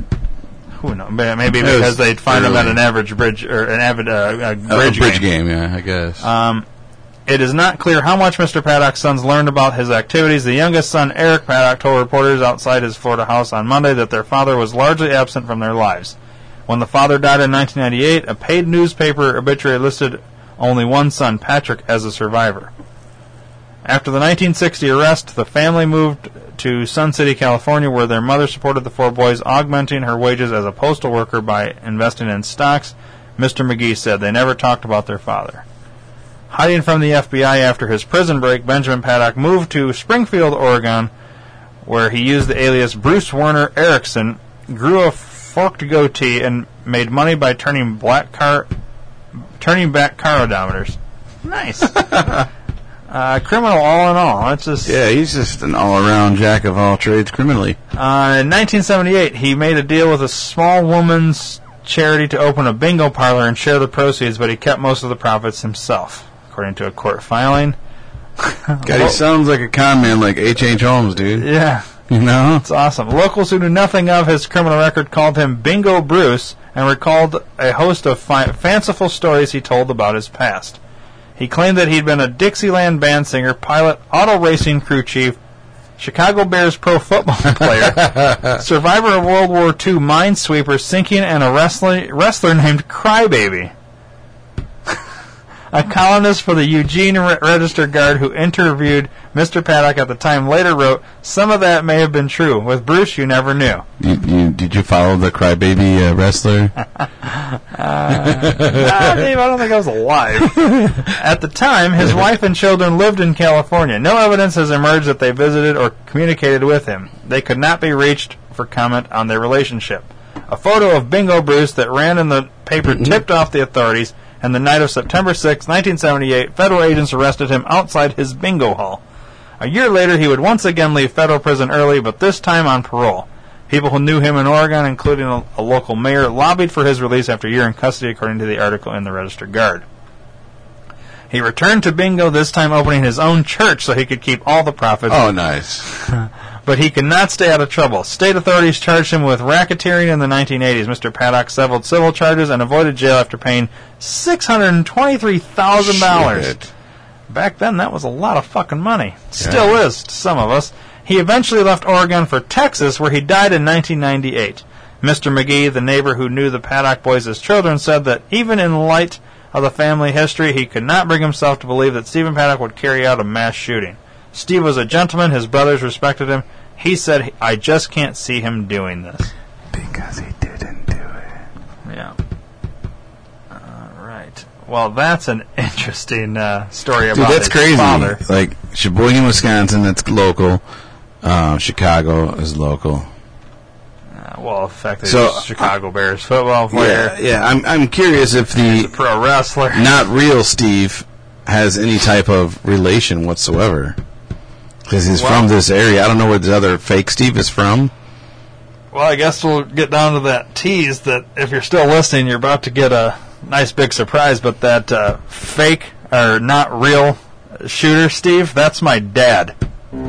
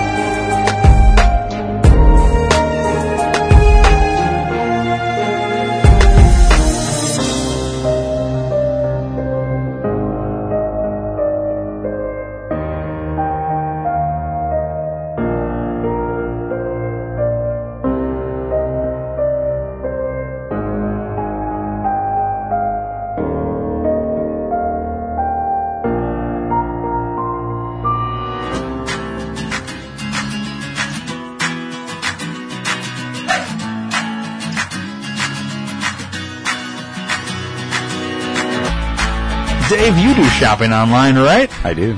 You go to Amazon, right? I do. Of course you do. Everybody does. I have an Amazon app on my phone as we speak. All right. But here's the problem. What? You need to click the banner to help out the podcast before you go to just straight Amazon. You're correct. But here's how you do it. You go to www.theareaman.com and you're going to click the sponsor tab. Okay. All right. So once you've done that, click the sponsor tab. Right at the top, you're going to see Amazon. It says click on the Amazon banner below to support the Area Man as well as the D2R Podcast Network. That's every podcast you're hearing on this feed. It's network feed here. Yeah. You click that banner and you bookmark it. You never have to go through those steps again. So you only have to do those steps Do I just one described time. one time, and then you bookmark it. Then every time you go to Amazon after that, go to that bookmark, use that to get to Amazon, and then buy whatever you want to buy. So you buy books, you buy toilet paper, you can buy food, Yeah. you can buy pretty much just about anything on Yeah. Amazon. You can get uh, Dave's Not Here on Amazon. Yeah, your book. Uh, you can get some of uh, former guest Jim Fetzer's books on Amazon. Yeah. You can get you can get just about anything, literally Yeah. anything. Food for your dogs. You can get toys. You can get TVs. I bet you could buy a car. You can. I think you can buy sex toys on there. You can, I know you can buy sex toys. Don't ask me how I know that. yeah. Uh, you can literally buy just. Uh, I don't know too many. I think the list would be shorter if you put the things that you can't get on Amazon. I don't even think there is such a list. Oh, there's got to be. I'm sure, like, But you can't get illegal drugs from Amazon. I bet you could. I kind of think you probably get prescriptions on Amazon. It's not illegal though. I'm talking No. about marijuana. Either way, go those. Once you bookmark it, you never have to do it again. Otherwise, if you want to, go do that. Here's the other thing. Lots of people listen to podcasts. Lots of people listen to multiple podcasts. Yeah. I'm sure we're not the only podcast that you listen to. And you probably hear the same kind of an ad, Amazon banner on everybody else's podcast. But a lot of those podcasts are getting like, like they're like major comedians that have a Yeah, huge fan and base. they're that- major rich anyways. yeah, they have a lot of money, and so why give them More money. your your money through Amazon? Help us. We're the smaller podcast, staying afloat in this big ass ocean of podcasters, Mm-hmm. and yet we're still here doing it. But we need your help. That's Yeah. why we're telling you to go do this. Um, and here's the thing: Amazon. It's not like it's costing you anything extra to go It's the do exact this. same price. Yeah, That's it right. does. Yeah, what Amazon's doing is the profit they're making off of your purchase, they're going to cut off a percent of their profit and throw it our way, and that's how And we we're make talking money. like a small, minute Right. fraction. This is why we need more people to do it. Right. You know what I mean? Mhm. Because uh, the more people that do it, the higher percent we get, and that all builds up, and eventually, you know, you know, we get money then through that, and we can upgrade our microphones. We can pay to have bigger acts in here. Yeah, we can get. Yeah, we can actually pay guests, which means we can draw bigger guests, which means we can become a bigger fish in this giant ocean of Right. podcasting. That's right. Uh, but you know, that's Need- what we ask for your help Yeah. to do that. So that's why you do that. TheAreaMan.com sponsor tab, Amazon banner, bookmark it. Just go to that bookmark then after that, and you're good to go. Right? That's right. Boom.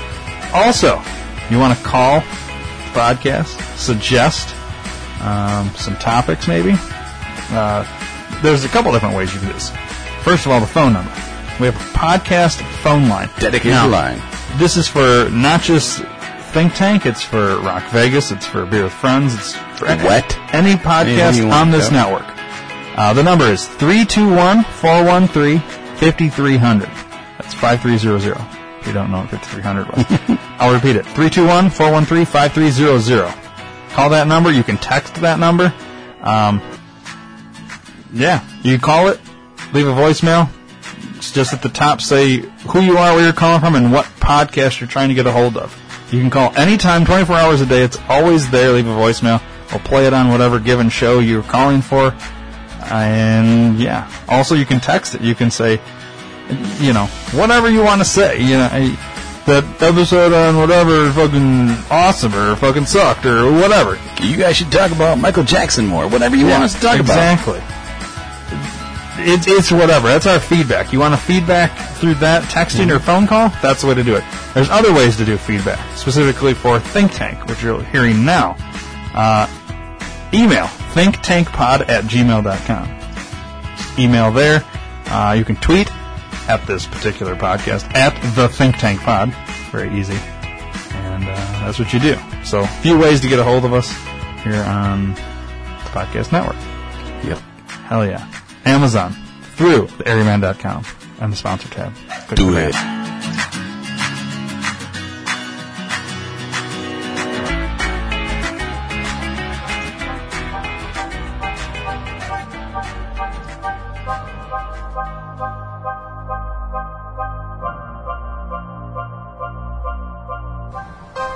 PhoenixBeardOils.com. Give someone the bird today. Hell yeah. What is Phoenix Beard Oils, Dave? Uh, Phoenix Beard Oils is my company, my own business uh, that I created.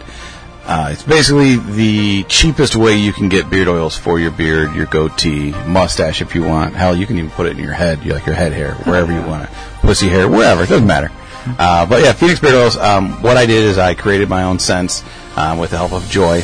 Um, and with you as well, we had other people, you know, friends and, and whatnot, create different scents. Um, and what beard oil does is basically makes it softer. It helps promote uh, healthier growth, and it makes it smell good.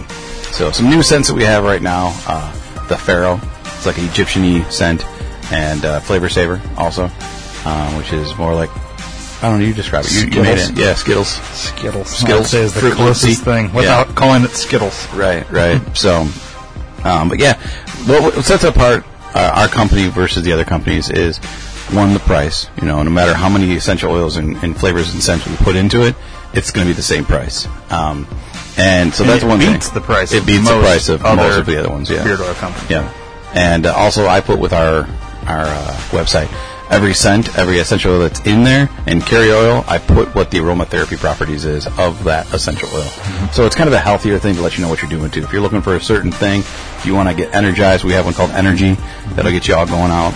Um, You have one to help people stop smoking. Yes, we have one to help people quit uh, chewing tobacco is what it was designed for, but it will help also with uh, helping you quit smoking. You have one to help people grow in their beard if Yep. it's patchy. Yep. Called patchless. Patchless, yep. What was the uh, not stop smoking one? Dipless. Dipless. I knew it was something like that. Yeah, Dipless because it was I designed Yeah. it for myself to quit chewing tobacco. So, um, yeah, so there's a lot of different things we do. If there's anything at all that you want to see, something that you've seen at a different company, uh, a scent or something, or something that you are looking for, if I don't know, you're you want to dye your hair and it's not staying, maybe I can design a scent that will help keep it that new Yeah, color for the hair, yeah. yeah, for your hair. So let us know. Reach out to us. Um, PhoenixBeardOils.com. You can check it out. There's a contact us page as well. And Yes. if you enter the promo code D2R, Yes. the letter D, the number two, the letter R, you get 10% off the entire Ten percent order. off your order. Yep, and that's a never-ending coupon. Yeah. Another thing that sets us apart with your order, you will get a handwritten thank you note from me every single time, It's your Dave's autograph. and my autograph, a handwritten note. A uh, thank you note. Yeah, and I always throw new things in. Yeah. So whatever current new scent that's not even on the market yet, that I'm just test marketing, just creating, You get it. you get it. That's You- awesome, dude. You might even get one brand new that I created specifically for you, just because. Wow. So that's part of like when you say, "Hey, I'm looking for something like yada yada yada." Dave may just create one for you and see if you like it, and then Mm-hmm. if if you like it and he likes it, it could become a all the time offering, That's right. possibly. That's right. Wow, that's pretty cool. I like it. So uh, go do that. PhoenixBeardOils.com. Promo code D2R during checkout. 10% off your entire order. You're going to get Dave's autograph. You're going to get a thank you note. You might even get your own personalized scent. Yeah, Can't beat it. you can't. Check it out. Give someone a bird.